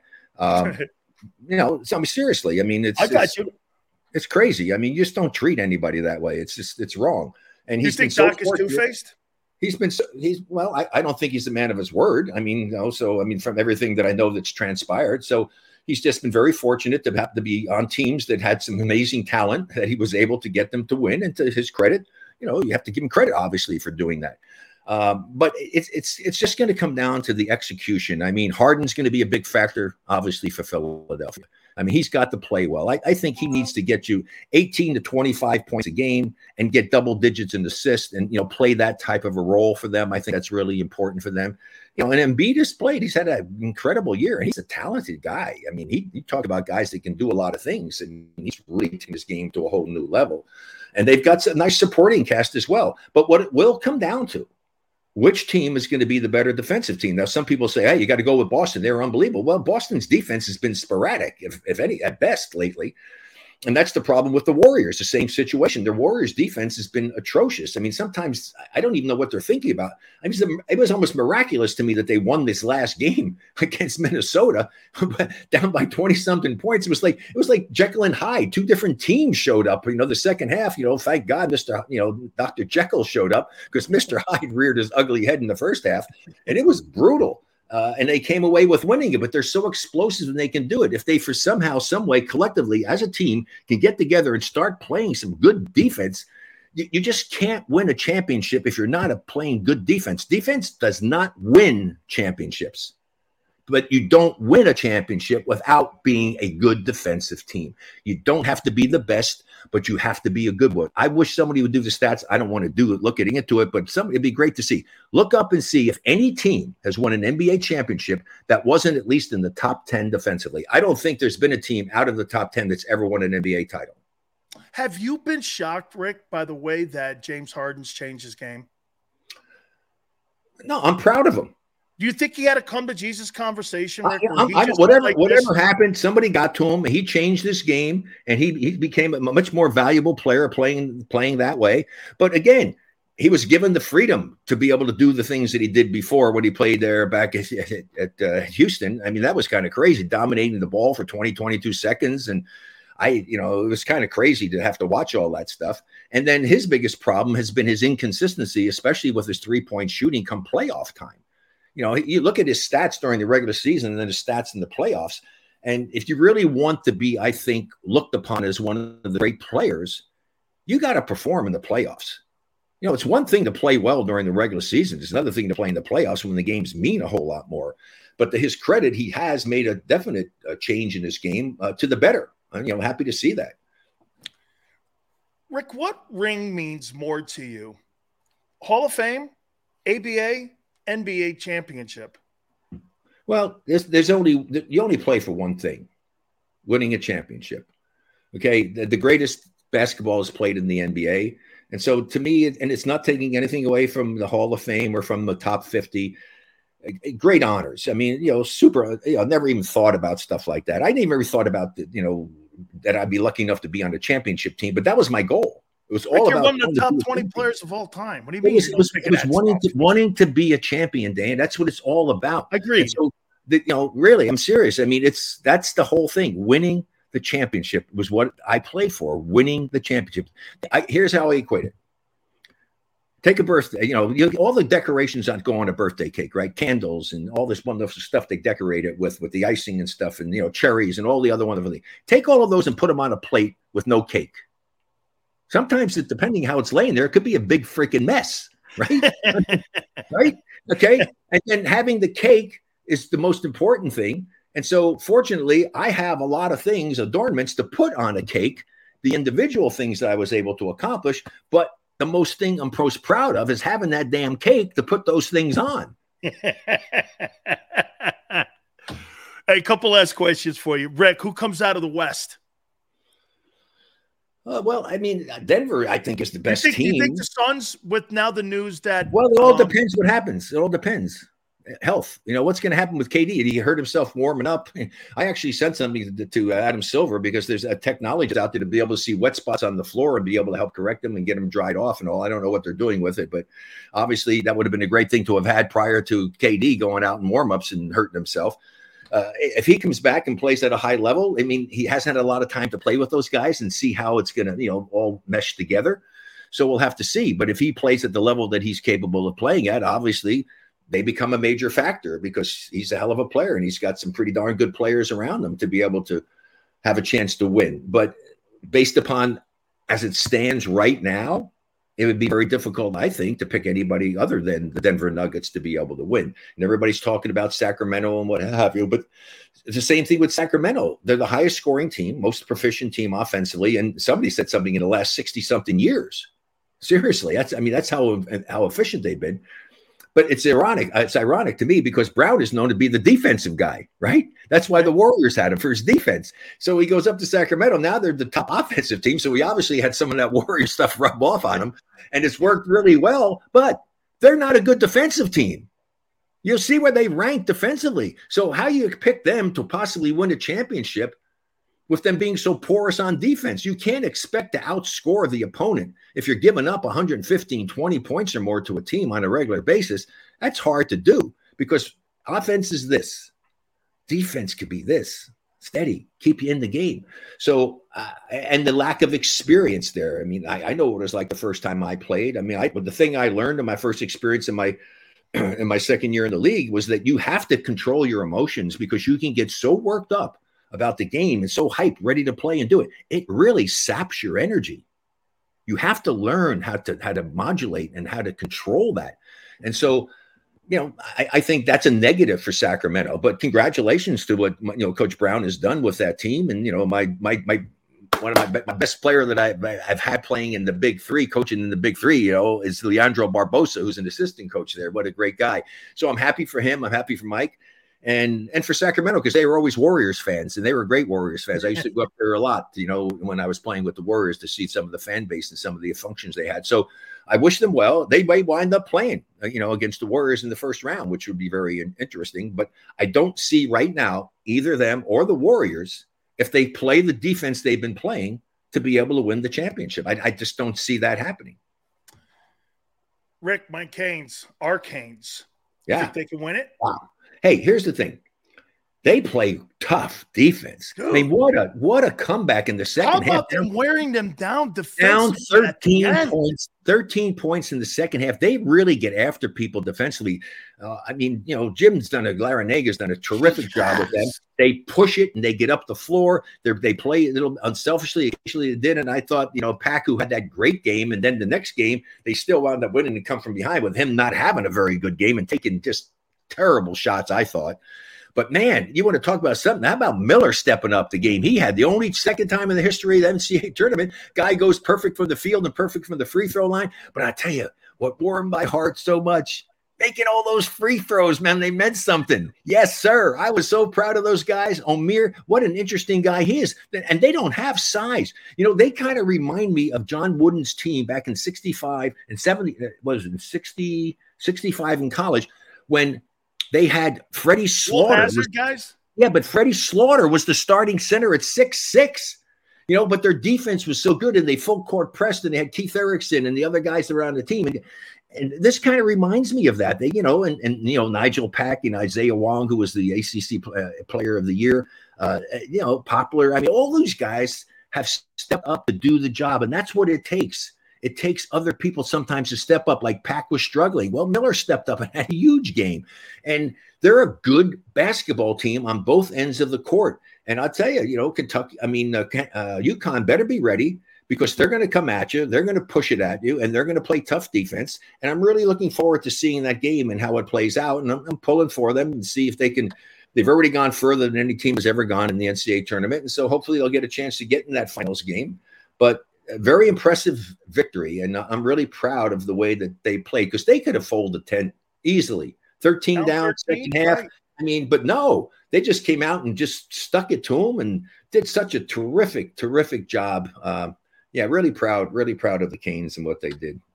Um, your birthday yesterday, Rick. I mean, you you you're you're still so you're you're you're. I mean, Ice Cube says that you're st- like still one of the best coaches for the Big Three. You're all over the place. You've He said that. So does that mean? Does that mean? Did you? Did he tell you he was going to hire me again? I haven't That's found I- out. well, he brought your name up. He's in Australia right now on the tour, and Okay. so Well, I, that- I listen, texted well, that's- hey, supposed to come That- on. that's that's encouraging to me because I'm trying to plan my summer. You know, because you got a coach. Hold on, on, the Rick. When I text him tonight, I'm going to go like this. Hey, you know, my um, one of my very, one of my dear friends, Rick Barry. You know, hey man, he's got to try to. He's got a pickleball tournament he wants to. um He wants to maybe uh, schedule or reschedule. well, he actually, actually, Well, I'm going to send you a text tonight. Well, well, Cube doesn't even know it, but I, I'm going to show him something that I think is going to be really cool for him and all of his rap friends and stuff. A really cool thing with the company I'm doing some stuff with that could be utilized in the big three as well. So I'm really looking forward to getting to talk to him about that. But I haven't heard whether or not I'm, you know, being offered a chance to coach again. I hope I am because I really enjoyed it and I love it. It's great to be able to see Dr. J and Gary Payton and Doc and you know George Gervin and all the other guys coaches and a lot of the former players, you know, guys I never played against, but I certainly watched them play. But the coaching, you know, a lot of those guys I did play against some of those guys and I had great respect for them. So I hope it works out uh, to do that. But I'm really looking forward to talking to Cube. He's a great guy. I really like him a lot as a person.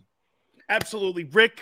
Happy birthday, belated. Thank you so much for doing this. I Hey, so remember everybody, you can go to GoSleeves.com. The code is RB24, GoSleeves.com. Amazing compression sleeves with kinesio tape built into them.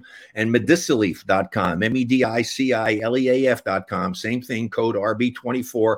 I live every day with these cannabinoid products and stuff that we have. Absolutely fabulous. They got a great sleep product. Uh, It's, yeah, it- it's really cool stuff. Again, RB24 is the code, Medicileaf.com and GoSleeves.com.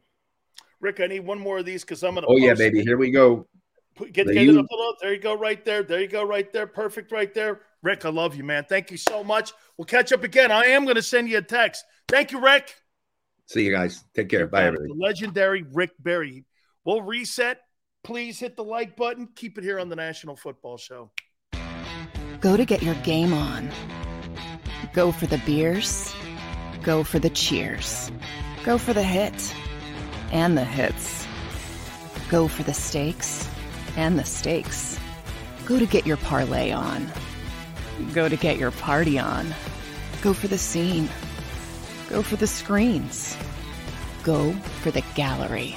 Go for the win. Go to Ocean. Visit theoceanac.com to plan your visit. When it comes to the fight against insurance companies, large corporations, and the healthcare industry, injured victims are always the underdog. But that doesn't worry us. At Messa and Associates, we're an injury law firm from Philadelphia, and we come to fight. Our clients know that they've got representation with a chip on its shoulder, and it's the same chip that makes Philly the toughest city in the country. Call 215-568-3500 or visit us online at messalaw.com. Messa and Associates, toughest injury firm in Philadelphia. Heading down the shore.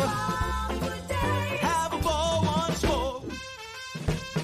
Here, imaginations run wild and time stands still. Because here, you can find the best of the Jersey Shore all on one five mile island. So leave the old you behind and get lost in the woods. Wild, wild,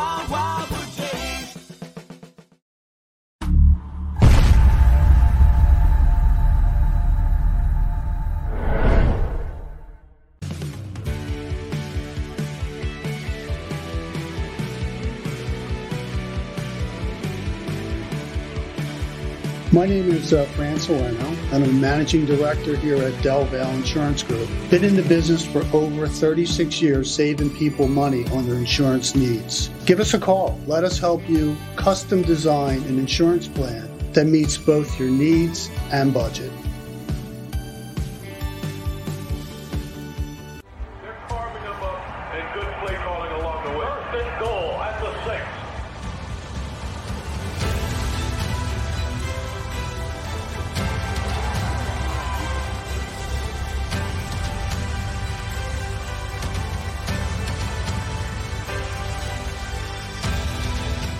Field of life, First Trust Bank is there for you.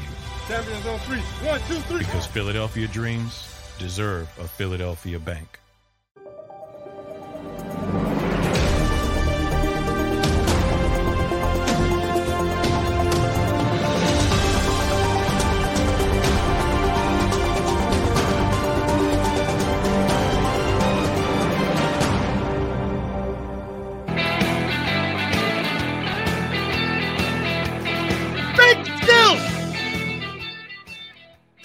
Fun. I mean, I like catching up with guys sometimes taking it off the reservation a little bit, like my friend Rick Barry. We'll take it back into football here. We'll get back into the mock draft here.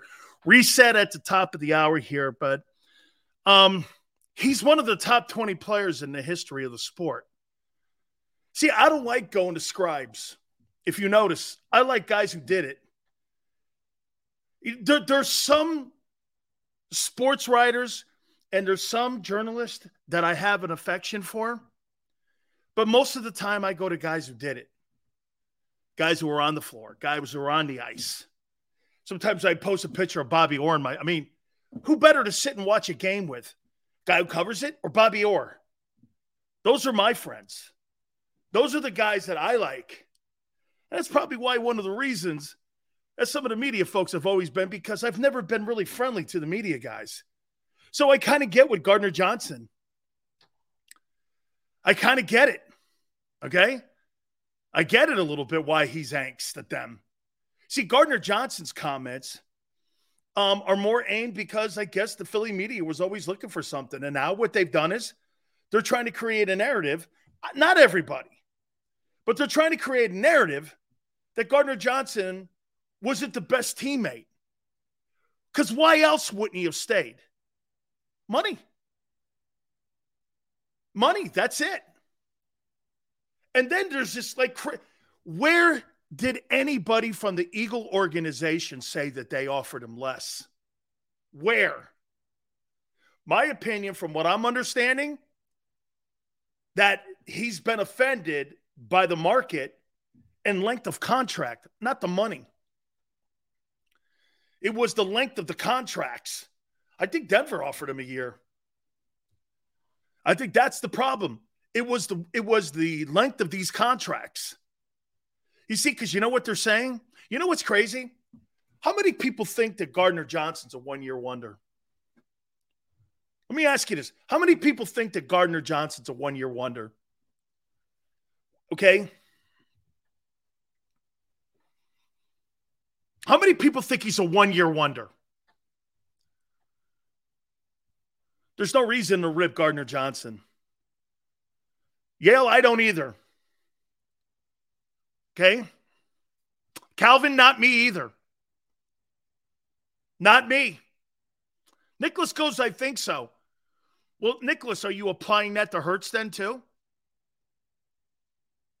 Are you applying that to Hurts? How do you know Jalen's not a one year wonder?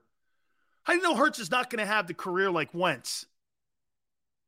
So you apply it when you feel it fits to your narrative. That's the kind of. And Nicholas, I'm not picking on you. I'm not picking on you at all.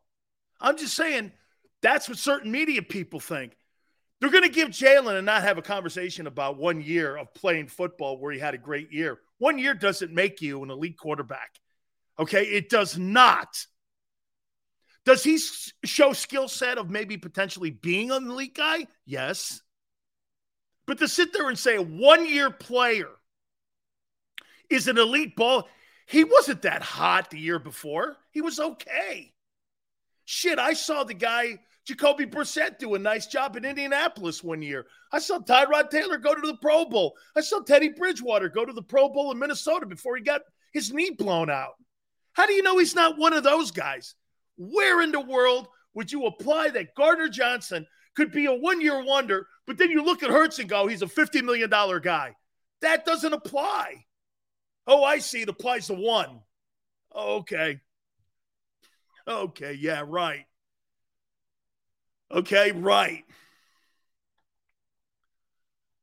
Yeah, they're dogging Gardner Johnson because he didn't want to come back. Well, Neither did five other free agents. Howie and the Eagles made it clear at the owners' meetings. So, like I said, they never offered Gardner Johnson more money because Howie said we had a budget. These are his words, not the media people who are looking for access to get in the NovaCare Center so they can have a key fob. That's the only reason you would throw that out is because you're you're looking for favor of the Eagles and how you cover it. That's not how you cover a team. That's why most teams today look at Jim Trotter. You guys know who Jim Trotter is? He's a friend of mine. Jim Trotter is an old school NFL guy. And Jim Trotter, that dude has no guardrails. Jim Trotter's going to tell you. I'll give you I'll give you a story on Jim Trotter. When I said that uh, comment in 2012 on the air in Tampa, you know who the first guy to call me was?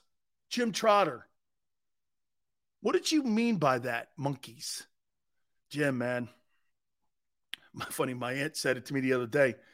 Man, we use that in our house, like for our kids and such, and the mm-hmm. little monkey guys, like our nephews.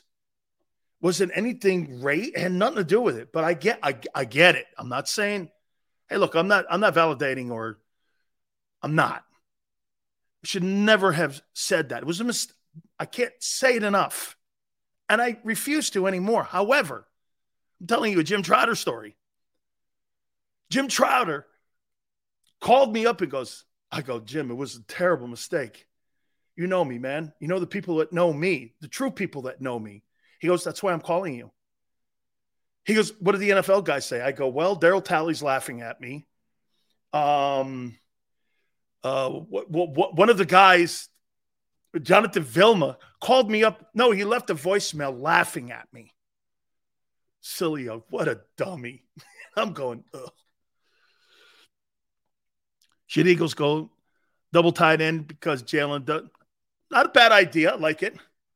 So Trotter calls me up and goes, I just wanted to know. Jarrett Bell, too, you know, who comes on the program. And by the way, these guys aren't friends of mine because they're black. They're friends of mine. But they get held to a different standard. Here, Jim Trotter questioned the commissioner at the uh, NFL owner meetings. They fired him. They fired Jim Trotter for questioning the league and diversity. I thought the league was trying to get into a place where they're trying to help minorities. You fire one of the most esteemed reporters for questioning that process and practice. Solid. You see, the league likes to go after and pretend that they're racially open to equality. They're not. They're not. Best thing to me is that Magic Johnson and all other people. Personally, I think the Washington Commanders should be owned by a complete black ownership, not by a figurehead. There should be four black owners. Guy who owns BET, the Weather Channel guy, Magic. That's where you really get it going. You fire Jim Trotter. Really? You, I, I, you guys probably don't even know the story. Jim Trotter is a very respected guy. And he's a no shit guy, man. He's laid into me for saying stupid shit on the air. But I respect him. Started asking too many questions about Brian Flores and ownership with the Dolphins, ownership in Washington Kept drilling him. NFL Network gave his pink slip the next day. Diversity. You know, it's one thing to be a black athlete in this country today. Got to remember, too, the journalists, too. You know, back in the day, they used to not be able to go to the press boxes and they had to put their typewriters on their legs and sit down in the stands to cover the game. Those guys have a history too. You know, we're here for, hey, kneeling, and then, and then you go like this. Don't do that again because if you do that again, it hurts the cash register and you're freaking out. Colin Kaepernick was given $20 million of FU money to go away, and he did. It gave him 20 million to go away. you fired Jim Trotter. You fired Jim Trotter. What a disgrace. Absolutely. I want to reset my mock draft. Ton of NFL news. I want to talk a little bit more about trading out of that 10th pick for the Eagles also. A little more on the CJ. I want to reset that. God, man, look at this. I haven't even hit on Mahomes. Mahomes, Mahomes has got issues right now. And I'm going to tell you what those are too, because that's not going to be the same team. Hour number three, hit the like button. Keep it here on the National Football Show. Go to get your game on. Go for the beers. Go for the cheers. Go for the hit and the hits. Go for the stakes and the stakes. Go to get your parlay on. Go to get your party on. Go for the scene. Go for the screens. Go for the gallery. Go for the win. Go to Ocean. Visit theoceanac.com to plan your visit. When it comes to the fight against insurance companies, large corporations, and the healthcare industry, injured victims are always the underdog. But that doesn't worry us. At Messa Associates, we're an injury law firm from Philadelphia, and we come to fight. Our clients know that they've got representation with a chip on its shoulder, and it's the same chip that makes Philly the toughest city in the country. Call 215-568-3500 or visit us online at messalaw.com. Messa and Associates, the toughest injury firm in Philadelphia. Heading down the shore. Have a ball once more. Here, imaginations run wild and time stands still. Because here, you can find the best of the Jersey Shore, all on one five mile island. So leave the old you behind and get lost in the woods. Wild, wild,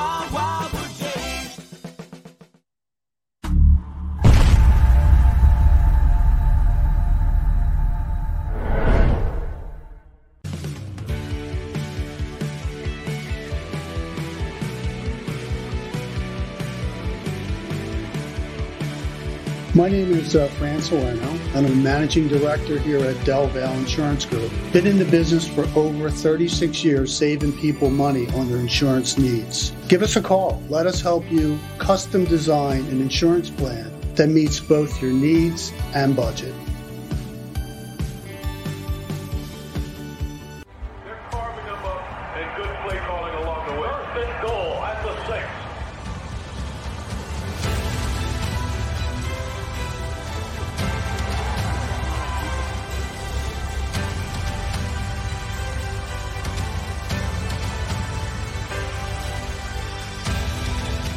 Field of life, First Trust Bank is there for you Champions on three.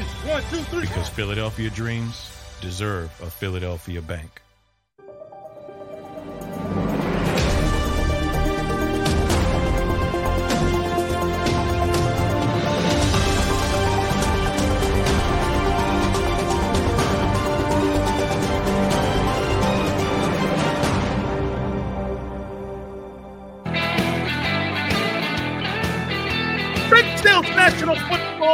Hour number three. Appreciate everybody coming aboard. Tomorrow, I think we're finally getting Phil Simms on too. Working on Chris Simms. I want to get his spin on what he thinks of Jalen. Real quick, before we get into resetting, a little bit on Gardner Johnson. Also, I want to reset my mock draft because we kind of had to stop there with Rick Barry. So hopefully, you guys um, can hit the like button. We appreciate it. I want to say this before we move on here. So it looks like the Brooklyn Nets have shut down Ben Simmons. Um, I want to be careful here. You know why? This guy's got mental health issues. Sitting here banging on him. I don't think that's cool. If he never plays again, so what? I thought about this. Oh, this guy's a quitter. He took money, did. What about when the gymnast decided to quit on her team? Funny. We look at the gymnast. What's her name? Who quit on her team in the Olympics? And she cited mental, mental health. Okay. By the way, I'm not ripping her. Simone Biles. Oh, mental health. And by the way, I'm not saying this on her. I'm doing this. Mental health. She needs a break. She's going through some things. She's one of the most acclaimed Olympic athletes in American history. Okay? She's one of the most acclaimed. Ben Simmons was the number one overall player selected. Rookie of the year, all defensive team, got a massive contract. The elite of the elites. You understand you get these max deals if you make all like NBA first team defense and offense, or first three teams, is it? Is how you get those max deals. Easy to bang on him. Just saying this. Well, Simone Biles, she quit too. But we had more empathy for her. Why? Because she's a woman? That's sexist. If women want their sport covered, like men, go to get your game on. At the end of the day, they've got to be covered like men. And so we, we, we, we pick and choose so much how we go here. By the way, it's not a rip at her because if she needs mental health, that's for her. That's her call. No problem, man. I have a problem with that. Somebody's depressed. Lane Johnson steps away from the game for mental health, depression. So you look at Lane. Why? Because Lane plays tough. He's great. He's but you don't like Ben because Ben is what? He chases Instagram. So what? He's not mature. He never was. You should have saw that in your recruiting process when he was at LSU. We couldn't even take that team to the uh, NCAA play. You should have saw it then.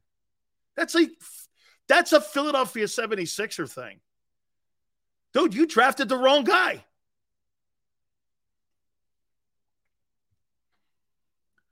Yeah, selective morality. Oh, Lane. Simone, Ben, you're a dick. Okay. Just, I try to treat people fairly.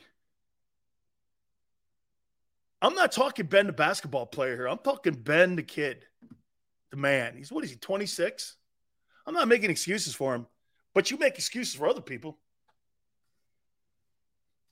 You make excuses for Simone Biles and Lane Johnson when they're struggling with depression. Oh, I see those guys all performed. This guy, he really didn't. Well, he kind of did. He got his deal. But you shit on him. Guy's got the same issues. That's the shit that bugs me the most in my profession. You'll pick and choose a dude to take a crap on, but if someone else does the same thing, but you have empathy for, you'll coddle that. Not me. That's why maybe sometimes I get in more trouble than others because I see people for who they are and what they are, or what I cover. I don't know these people from Can of Paints, nor do you. But you somehow think you know Lane more than you know Ben Johnson or um, Ben Simmons.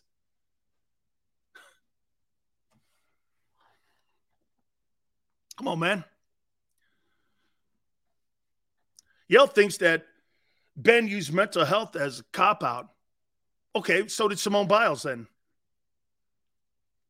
Why'd she even go? You want to go down that road, Yale? Well, I think I think Simone Biles. I think she copped out too. Then, do I really think that? No, I think she just she made a decision, a personal decision. All these guys and all these girls make personal decisions in their life at the moment, and you got to learn to live with that. So, I mean, again, hey, watch this. Now, if you want to have a conversation about Ben Simmons, the hoop player, that's a different thing. Did he fail? Did he suck? Did he not work at his? All that is true. That is all true. But then when you start adding mental health, who are you to say that? You think you use it as a cop out. Okay. That's an observation from afar from you from 35,000 feet. But it's okay. By the way, I hope I'm not coming off like some preacher or some moralist because I'm not. hey, I, I, don't, I don't want to be preaching to anybody because the worst person on the planet to listen to is someone that preaches to you. All I've ever tried to be is fair. Okay. All I've ever tried to be is fair. That's it. Okay. And how you cover. People don't cover me the same as they cover Jimmy Fallon or Jimmy Kimmel. Those guys could do blackface and embarrass themselves. I make a mistake, people look at me, and I learned that lesson a long time ago. They don't give a shit, nor do half the people that even watch me now. They've made their own assessment, not knowing me from a can of paint. I got like a I got like a square circle of people in my life. I keep it that way for a reason. So when people make an assessment on me, that's why most athletes do. This is getting to Gardner Johnson here in a minute. Keep it small because you know why? When someone goes, that guy's a jackass, how would you know? You don't know me. And you don't know people that know me. Can I share something with you guys right now? You'll be the first to know. Tone, you want to hear this? Watch this, Yale. I prior to coming on the air today, a guy called me from the Florida Sports Hall of Fame and told me in June that I have to go to an event to meet the board of directors because they're thinking of putting me in the Florida Sports Hall of Fame. I was like this. He's been texting me all day. I've known the guy a long time. He's executive director of it. And I said, Well, you know what people are going to do? They're going to call and they're going to start tweeting and texting and emailing you that you're putting a racist in the Hall of Fame. He goes, Dan, I know who you are. And I said, Barry, you do. He goes, Don't worry about that shit. I said, Thank you. I go, When you've been on the air as long as I have, over 35 years, you're going to say some things. You're going to ruffle some feathers.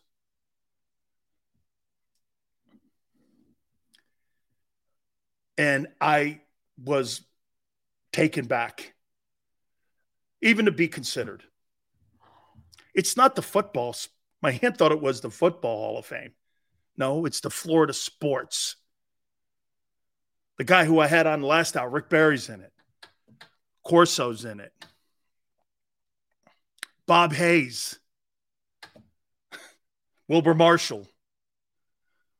Some of the greatest athletes in the history of Florida. True honor, man. It's humbling. Absolutely, Yale. I'll let you know. But here, here, here's the thing, guys. My wife said this. You want to start making these Hall of Fames? Okay. You hey, you got to get off your ass and out of the Dan cave. That even goes with JAKIB Sports, too. I got to get out of the Dan cave, man. Warren Sapp's in that bitch, too. Yes, he is. Okay.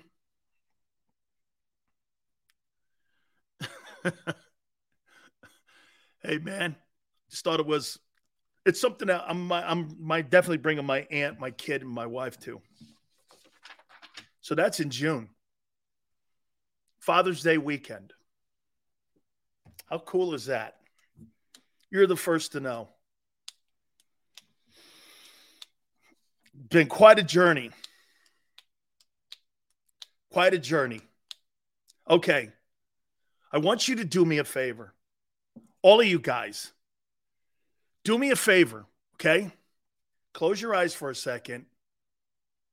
And can you picture the Eagles running out of the tunnel into Kelly Green? Can you see them running out of the tunnel in that Kelly Green? Dude, I thought that was the best uniform in the NFL.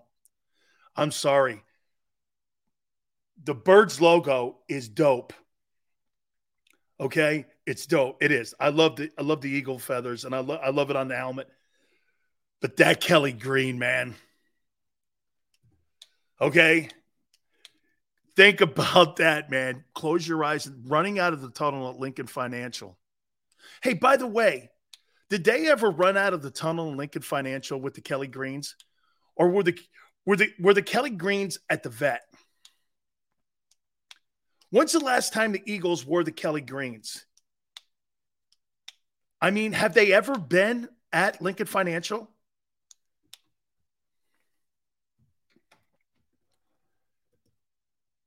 Vet. So the Kellys have never come out of the tunnel. Tone says, Oh my God. That place is going to go, that place is going to explode.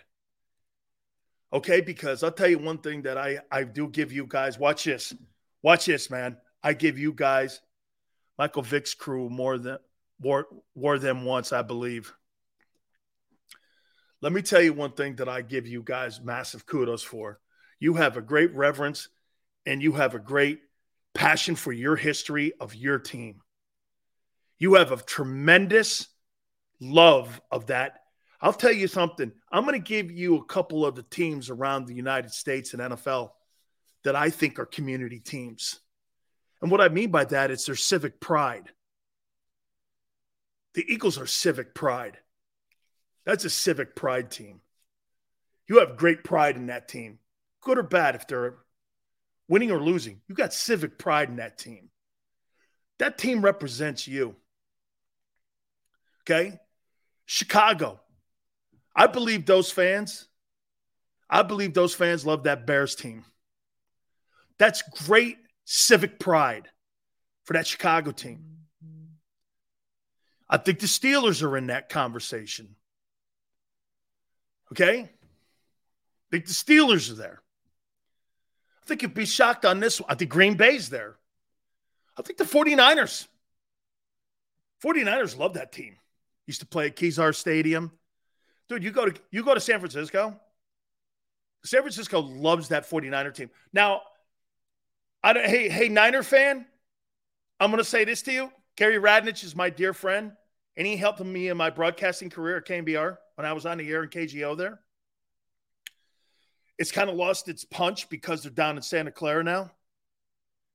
So they're they're down there. They're not really a San Francisco football team any longer. Because when they were at Candlestick and they were right next to SFO, people loved go- dude, the coldest summer I ever spent was at Candlestick Park. Bills Mafia 285, Eagles, Bill Mafia, all that shit, man. Okay. The Bears, do you go to Chicago and you go into Soldier Field? First, first time I went into Soldier Field, I thought about all the great teams and Red Grange and all that bullshit. Butkus. I know the Bears played a lot of games at Wrigley, but they played at Soldier Field too. I remember walking in there going, man, Butkus played in this bitch. And the fans are the same fans gener- generationally. I bet you Tone's, I bet you Tone's dad, his granddad, his granddad, they're all Eagle fans. Los Angeles, you ain't got that shit there like that. That's not a fan base. That's a want to be seen fan base. I think the Dolphin shit too is a little like that. I think Miami's like that. It's trendy. There's certain places that have trendy. Miami, LA, those are trendy. New York to some extent. Well, Giant fans. Giant fans, when I was a kid, Giants tickets used to be willed to family members. You couldn't buy a Giant ticket. I don't know. I don't, I don't know if um, the Giants tickets are that way now, but there was a point like when Robustelli played, my family member, Giants tickets were willed. You couldn't go up to the game and buy Giants tickets. It was impossible. I mean, they put like 5,000 tickets out a year or some shit like that. And um, the tickets would just get bought up. I don't I don't know how that is with the Eagle fans. I mean, is there a waiting list for Eagle tickets? I don't know that. I, I mean, that's something I would like to know. If there's a, if there's a waiting list for Eagle tickets, because there used to be for New York Giants tickets. If we make the Super Bowl, oh, the Kelly Green's got to be on. What are you nuts? Maurice, there's there's a waiting list for um there's a waiting list for the Eagle fan, Eagle tickets. I didn't know that. 85 goes, I F and hate baseball. Dude, I grew up a Yankee fan. I didn't become a football fan until later in my life. I, I mean, I, I, played in Cape Cod. I went to Alaska. I went to the Show Me Baseball camp. I went to Duffy Bass's baseball camp in Illinois at normal, like Illinois State. I got I got recruited. Bobby Valentine, I've had him on. He told you. They sent me up to the Cape Cod League. I was going to play baseball. I wasn't going to play football. Yeah, hey, no, Yale. I grew up baseball, man. Hated the Red Sox. The Mets I tolerated. I never told anybody, and I keep it a secret to this day. Well, when the Yankees were renovating the stadium and they had to play at Shea, I snuck in. Went to that shitbox Shea Stadium. What a shitbox. It's closer to my home though, Stanford.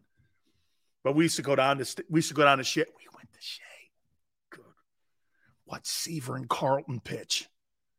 Hey, you want to know what sports was back then?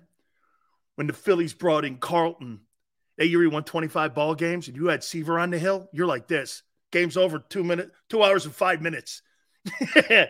right? Jay Johnstone. Here, watch this. Maddox with the big afro. Jay Johnstone.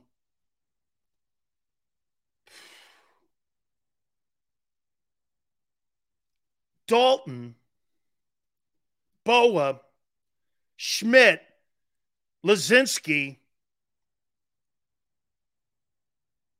McCarver. Didn't McCarver catch Carlton only? Am I right when I say that? That McCarver's the McCarver caught Carlton every time Carlton pitched. I thought it was something like that. That every time he pitched, McCarver caught him. Yeah, Boone was on that team. That was a dude. It was the Dodgers and the Phillies and the Cardinals that were all in that, like, man, and the Reds. What Pirates? Shit, baseball was so amazing as a kid. You had the Mets who were good, Koosman and Seaver.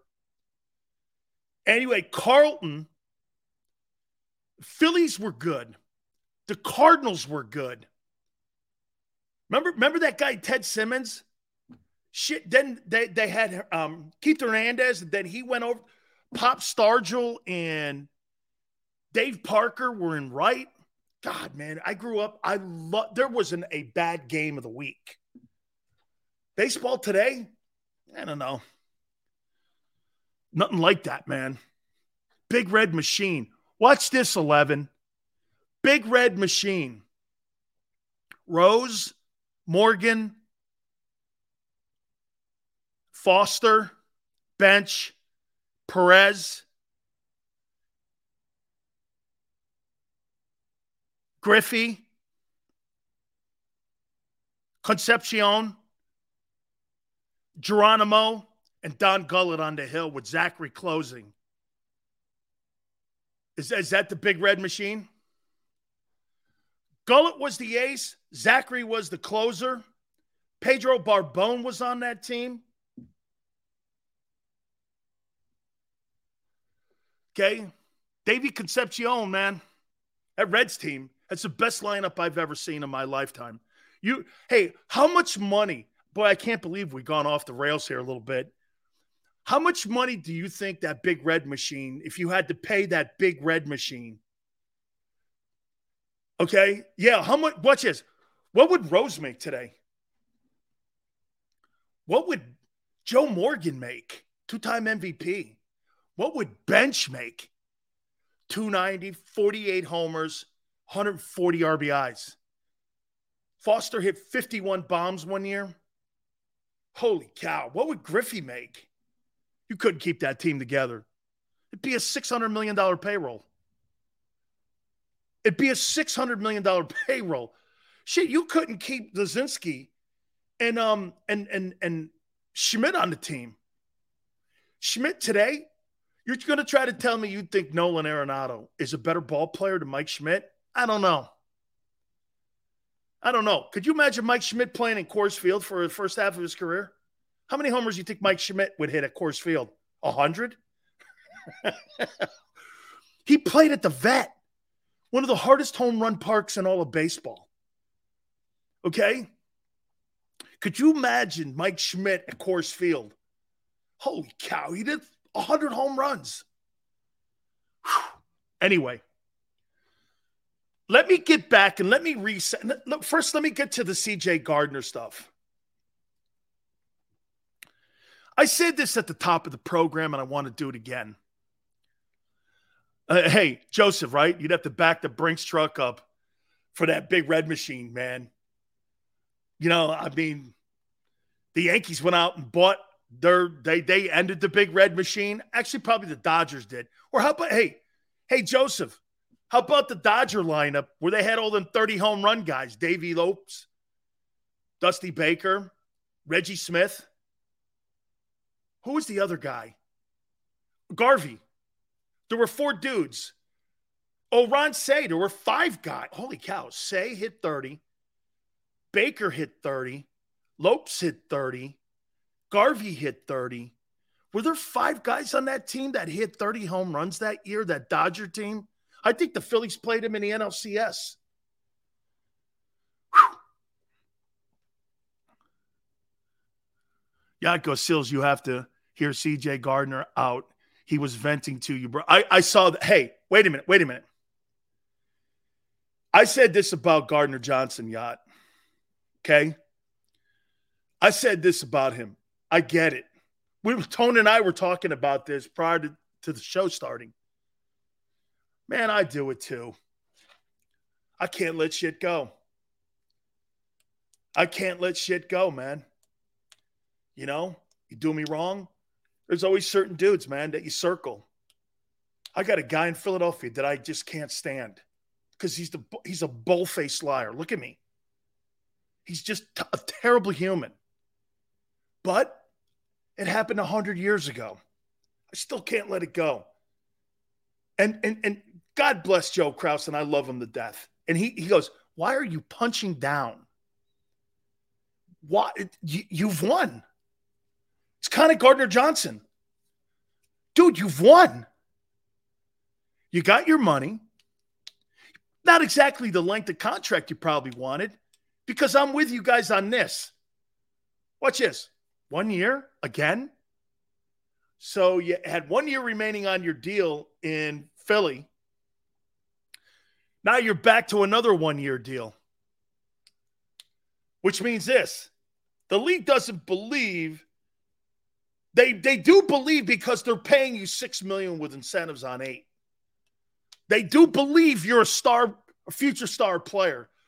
They just want to see you do it again. That's what the Lions and every other team in the NFL, including the Eagles, said to him. Okay. And he had an ass with that. Well, Hoss, I think intercept leading the league in interceptions. I, I I think it's a lucky thing. I think that's a you know that turnover ratio stat. I think that's a lot of luck. I think the two things you can count on always, if you're good against the run, and you're a good pass rush, a good pass rushing team, those are the two things that are sure. But that differential in turnovers, I think there's a lot of luck involved. Okay. Because you traditionally don't see a team every single year leading the league in turnover differential. A lot of that is luck. And so when you look at Gardner Johnson, six picks, by the way, I'm with Seth. I think he's a fabulous player or fabulous talent. I'm with you. Still, six interceptions, led the NFL in interceptions. Hush, you may have one this year, two. Um, what, what are people going to say? You had a down year? I don't think you can gauge a player on, on interceptions. I think you got to gauge a player on how he plays in a scheme. That's why when I say this about Slay and Bradberry, my only problem, and by the way, I do agree with how he's going to do. They're going to try to plug and play guys. That scheme's not going to change. Sean Desai is going to run the same defense that Gannon ran. There's going to be no deviating from it. Maybe a couple situational pass rushing, maybe some more blitzing, but I think they're going to play the same. You know why? They figured out a formula to how to use those corners. Those corners are not traditional, like New England cor- cornerbacks. They're not corners like you see everywhere else, like Sauce Gardner. Like those guys aren't Sauce Gardner, but they don't have to be. They're being asked to play center field. They're not man coverage guys. Again, that's why Matt Patricia gave up on him. Matt Patricia gave up on Darius Slay in Detroit because he's he Matt looked at him like, well, he doesn't really play man covers very well. Well, when he got to Detroit, you know, he he had a Pro Bowl year there. But when he got to Philly, they weren't asking him to do that. They were asking him to keep everything underneath. And he did. And he's had a really he's had a fabulous career as an Eagle. Fabulous is fair. Two Pro Bowls, one All Pro. I mean, shit. But the Eagles still were going to cut him. How many people believed that they weren't going to cut him? They were going to cut him. They were going to cut him for Gardner Johnson. Then they realized that Gardner Johnson, and to me, what I think went sideways with all of it was the rhetoric. This is why he's still barking. He's on my Twitter barking. Okay? He's on my Twitter barking because I think things were said to each other, the organization and the agency and the player. People got their panties bent. And I think that's where this is. I think there's a lot of venting that's still going to go on here. Because do I agree with Tone that Gardner Johnson wanted to stay in Philly? I do. Detroit, fine ball team. I think they got a good looking roster. I do. I think I think they're going to be trouble, like I said in the first hour. I think they're going to be good. But dog, I mean, right? So here, I know it's going to be impossible for him to let go. He won't be able to. If I were Eagle fans, do you know what the number one way to aggravate people? And just so you know, I'll give you guys a little heads up on my Twitter. Do you know how I aggravate people most? By not responding to you. That aggravates people way more. And that's why they keep firing these. I'm not answering a tweet from a guy that has an egg and no face or four followers. Why? What's the point? You never see me answer on that. Sometimes I never answer that. Never. Oh, you're you're right. You did, and I go, you don't know me. You look stupid posting that. Like like the guy from Crossing Broad. Oh, so like having racist opinions and what was the other stupid ass thing he said? Being fired from multiple jobs. I haven't been fired from multiple jobs. It's not true. Why respond? That's not true. I was never fired from Odyssey. Ever. Let's see. Two jobs out of six that I've ever had. Two out of six. Believe everything you. What happened in Phoenix? I didn't want to move there. I said, forget it. Oh, then show me a press release from my heart. There isn't one. Let's see. I know Howie isn't good at drafting. Um, again, he's Eagle Way. I think he's good at drafting in the latter rounds. But the next two seasons, we should fill the team through the draft to get rid of those one year deals. It, it, it's what Tone said earlier, and what is the right philosophy, in my opinion, moving forward as you get into the April draft in a couple weeks. He's got six picks. Look how many positions he has to fill here heading into the draft. Damn. I'll get to this. Look at look how many positions. Two safeties, two L two LBs, at least two tackles defensively for depth, and maybe a guy next to him. Probably need so there's four.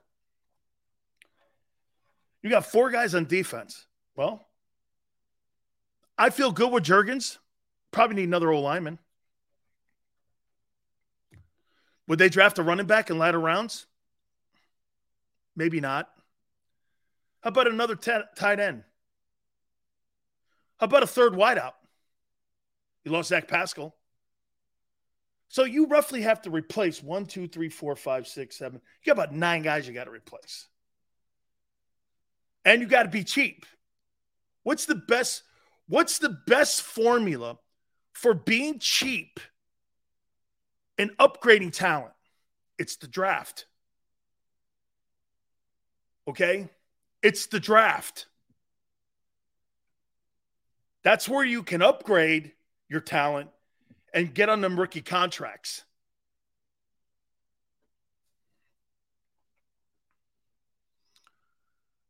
What's up, my brother Big Sills? Listening at work. Will, thank you.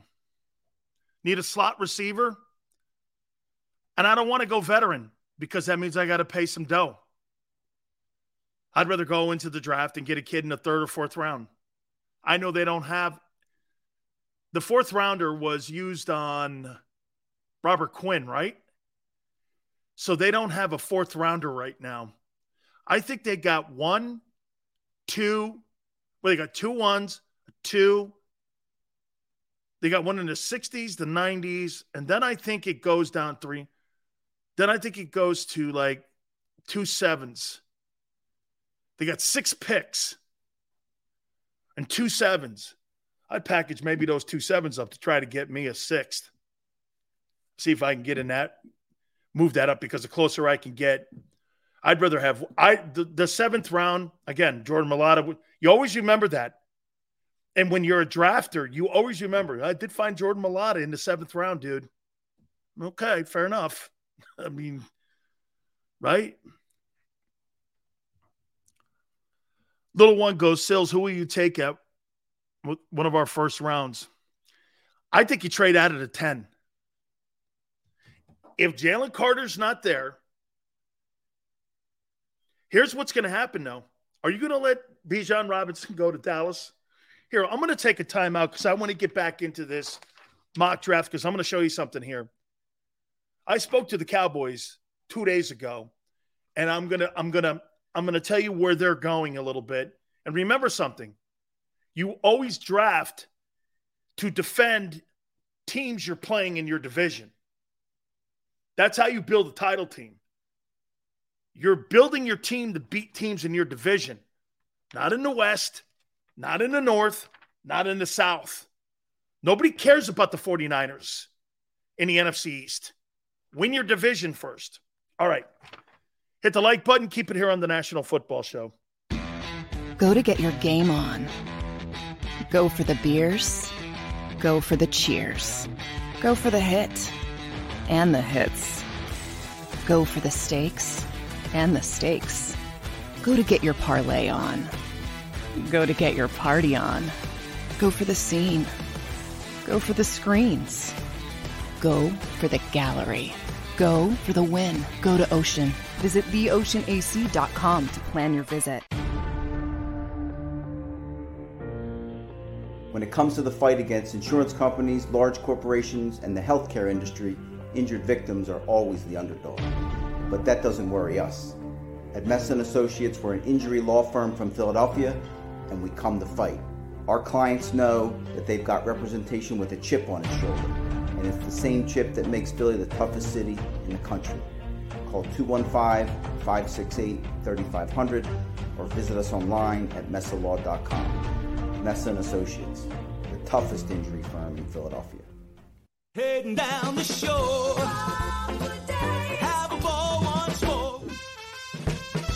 Here, imaginations run wild and time stands still. Because here, you can find the best of the Jersey Shore all on one five mile island. So leave the old you behind and get lost in the woods.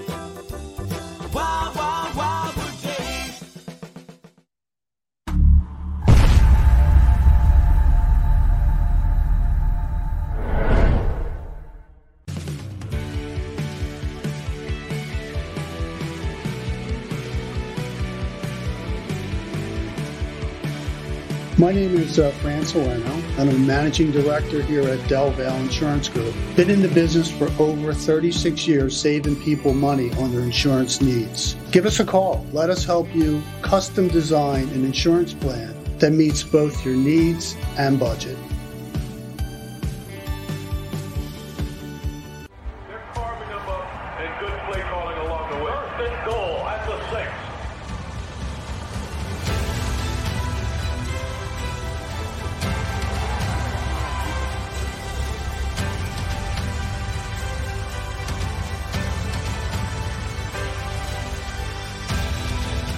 Field of life, First Trust Bank is there for you Champions on three. One, two, three. because Philadelphia dreams deserve a Philadelphia bank.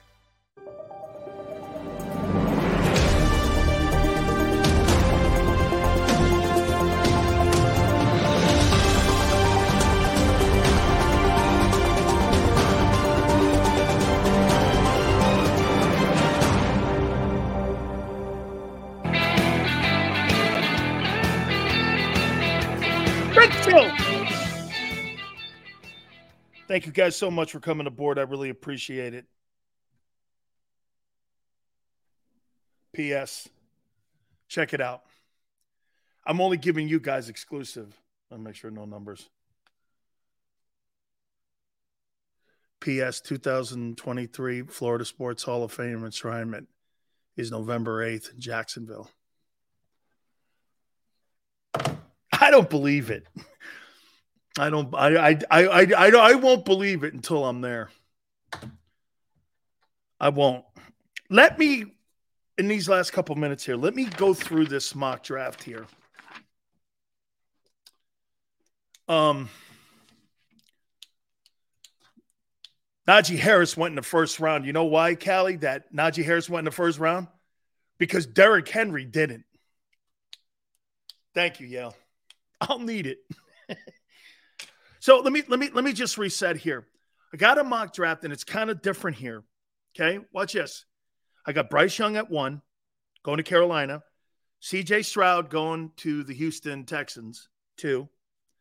Anderson going to the Arizona Cardinals at three. Will Levis going to Indianapolis, four. I got Anthony Richardson going to Seattle at five. Christian Gonzalez, the corner from Oregon, going to Detroit at six. Jalen Carter falling to seven. He's the second best player in the draft. A, that's a steal for the Raiders. Total Raider type of pick, too. Think this guy's overdrafted, but it's on the board at eight to Atlanta. 10 Robinson, 30 Branch, 62 Cam Smith. Like that kid.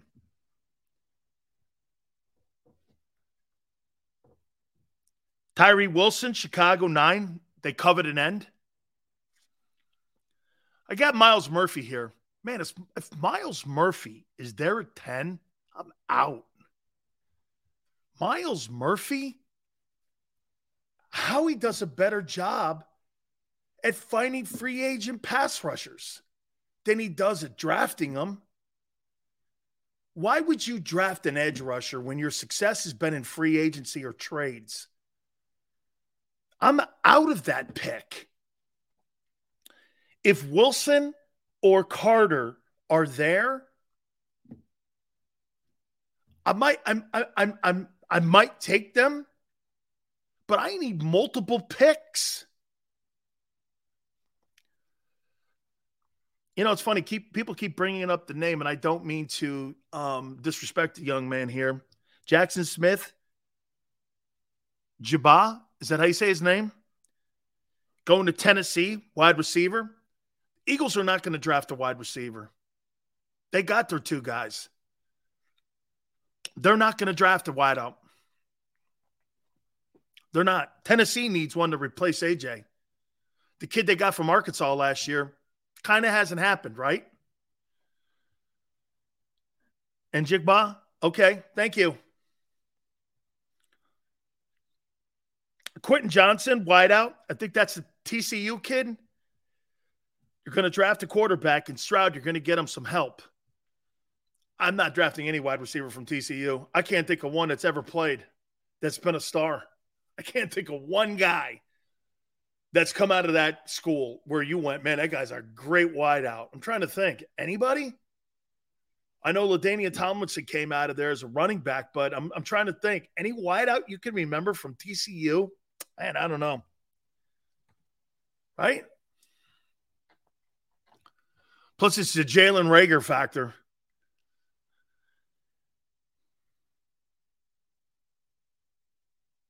Skoronski at 13 to the Jets. If you're the Jets, do you move back up into the first five picks to get a quarterback? If you're the Jets, do you move up if you don't land Rodgers? Or do you go and get Lamar Jackson? I can't think Baltimore would want to trade him in the conference still. He's a big dude, man. That guy from Northwestern. Smart. I got the kid Paris Johnson going to New England, OT. They need help for Mac Jones. Bryan Bresee, Green Bay, they need interior D line help. Broderick Jones to the Washington Commanders, OT, continuing to build that O line. Washington's going to be a very interesting football team. They're going to be interesting. Devon Witherspoon, 17 to Pitt. That's a perfect pick for Pittsburgh. You know why he's fallen? Because at 10, the Eagles were going to go corner. Well, they got both their corners back. They're pretty happy with them. And if they need anything, they'll go into the draft next year out of the SEC and get another corner next year. So that's why he's fallen like that. Went from 10 to 17. That's because the, they looked at the Eagles going, well, the Eagles would take the guy. Eagles don't aren't going to address that need, in my opinion, in the first pick, the 10th pick. Michael Mayer, the tight end, Detroit, they traded their tight end last year to Minnesota. Crazy move, but it worked out for both. Darnell Wright, offensive tackle. Buccaneers need massive help in the O line. They need massive help at the quarterback position, too. Lucas Van Ness, Seattle, edge rusher. Perfect guy for Pete Carroll at 20. I don't know how to say this guy's name because, but I've been watching tape on him. S I A K I Ika. LA Chargers, defensive line. They need help in the interior. 22, Zay Flowers, wideout, Baltimore. Man, Baltimore, wideout. That'll change if Lamar leaves. Because then they're going to get two ones. The question will be do you get two ones in the upcoming draft?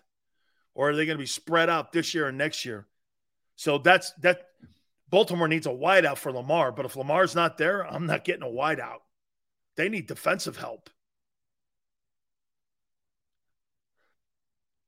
Jordan Addison, Minnesota wide receiver. Can you? Okay, so they're going to replace Adam Thielen with this guy Addison. If I'm not mistaken, I think this Addison guy didn't he win the Biletnikoff Award at Pitt, and then he transferred to Southern Cal. Isn't is that the kid? He's a pretty good ball player.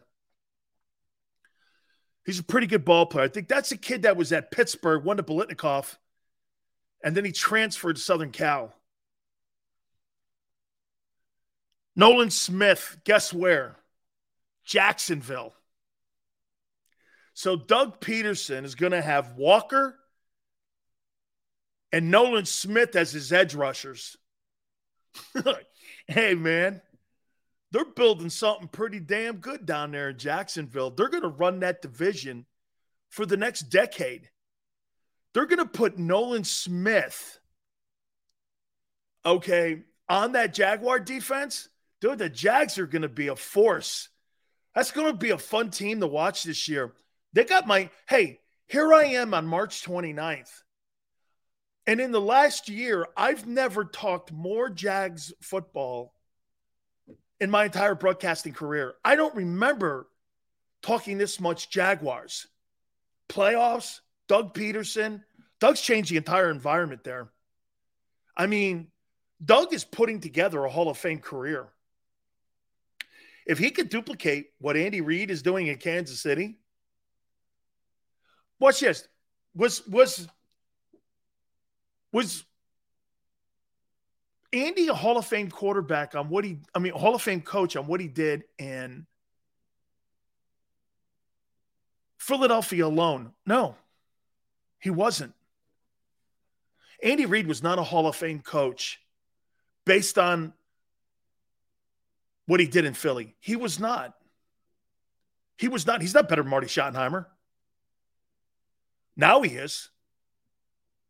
Now, now he is. Now he's won at multiple places. All these conference shit, man. Andy Reid, Andy Reid makes a living in conference championship games. well, here, Yale. You think Andy Reid's better than Mike Holmgren?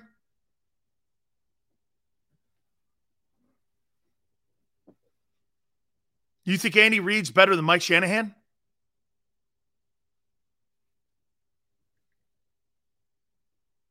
Right?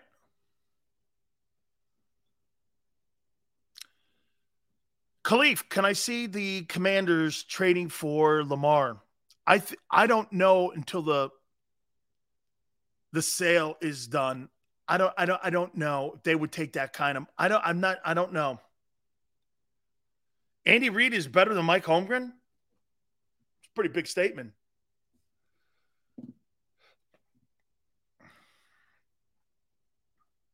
Deonte Banks, New York Giants, cornerback, 25.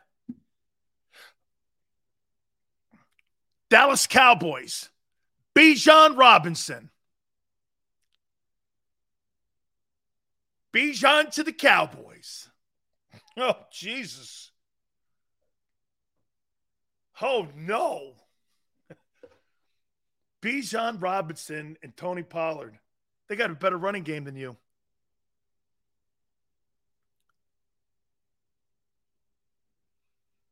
They got a better running game than the Eagles. well, Jalen's also a running back, so. But the O line in Philly's better. So that's probably not a fair statement. Tone says, I just thought about this. The AFC is already loaded with former first round prospects Burrow, Mahomes, Herbert, Jackson. Now, there's a strong chance Stroud, Richardson, and Young go there as well. Can you imagine of all those? Right, look at that. And I, I, I told you this, guys. It's a great comment, Tone. It's a great observation. I just told you guys this too. Understand something. The NFC are all overachievers the AFC has all these first round guys on that side of the ball. Dak, Hurts, Cousins.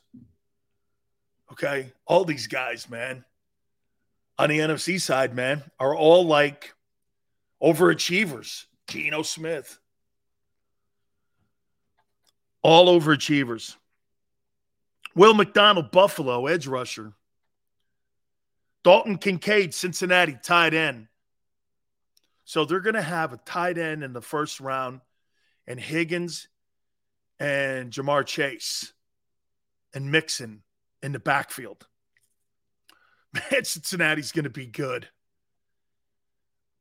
Number th- wait, the defensive lineman from Pitt, Kancey, New Orleans, at 30. Eagles. Do you believe Brian Branch would be drafted at 30 by Philly? Or would you trade out of that down to 32, 33 out of the first and get him? He's going to go. Mazi Smith, D line, Kansas City. Kansas City needs to get young in the D line. Would you take? I know, man. Dude, could you imagine putting that kid Branch in the secondary? I'd be pretty good with that. The Eagle Way, Washington State linebacker. Henley had 106 tackles. He had a late round guy. Check this guy out. I will. I'll check this guy out. Guys, you guys were great today. I love the fact we kind of went off the reservation a little bit. We had our guy Rick Barry on. I got to post that too, man. I'm going to send it to the uh, Miami Hurricane basketball with both of us doing to you, man. That was pretty awesome. Hey, thank you guys so much. You guys have been great. We appreciate it. Thank you so much, Tone. Thank you, uh, Xander. Thank you, Big Joe. Everybody involved with the show. We'll see you tomorrow going three to six, and we'll see you on the flip side. Go to get your game on. Go for the beers. Go for the cheers. Go for the hit and the hits. Go for the stakes and the stakes. Go to get your parlay on. Go to get your party on. Go for the scene. Go for the screens. Go for the gallery. Go for the win. Go to Ocean. Visit theoceanac.com to plan your visit. When it comes to the fight against insurance companies, large corporations, and the healthcare industry, injured victims are always the underdog. But that doesn't worry us. At Messa and Associates, we're an injury law firm from Philadelphia, and we come to fight. Our clients know that they've got representation with a chip on its shoulder, and it's the same chip that makes Philly the toughest city in the country. Call 215-568-3500 or visit us online at messalaw.com. Messa and Associates, the toughest injury firm in Philadelphia. BetMGM has an unreal deal for sports fans in Virginia. Turn $5 into $150 instantly when you place your first wager at BetMGM. Simply download the BetMGM app and sign up using code Champion150. Then place a $5 wager on any sport. You'll receive $150 in bonus bets, regardless of your wager's outcome. And if you think the fun stops there, the King of Sportsbooks has plenty of surprises in store. Check out daily promotions, same game parlays, live bets, and so much more. Download the app in Virginia today and get $150 in bonus bets instantly from your first wager. Only at BetMGM. BetMGM and GameSense remind you to play responsibly. See BetMGM.com for terms. 21 plus only, Virginia only. New customer offer. Subject to eligibility requirements. Rewards are non withdrawable bonus bets that expire in seven days. Please gamble responsibly. Gambling problem? Call 1 800 Gambler. Promotional offer not available in Washington, D.C.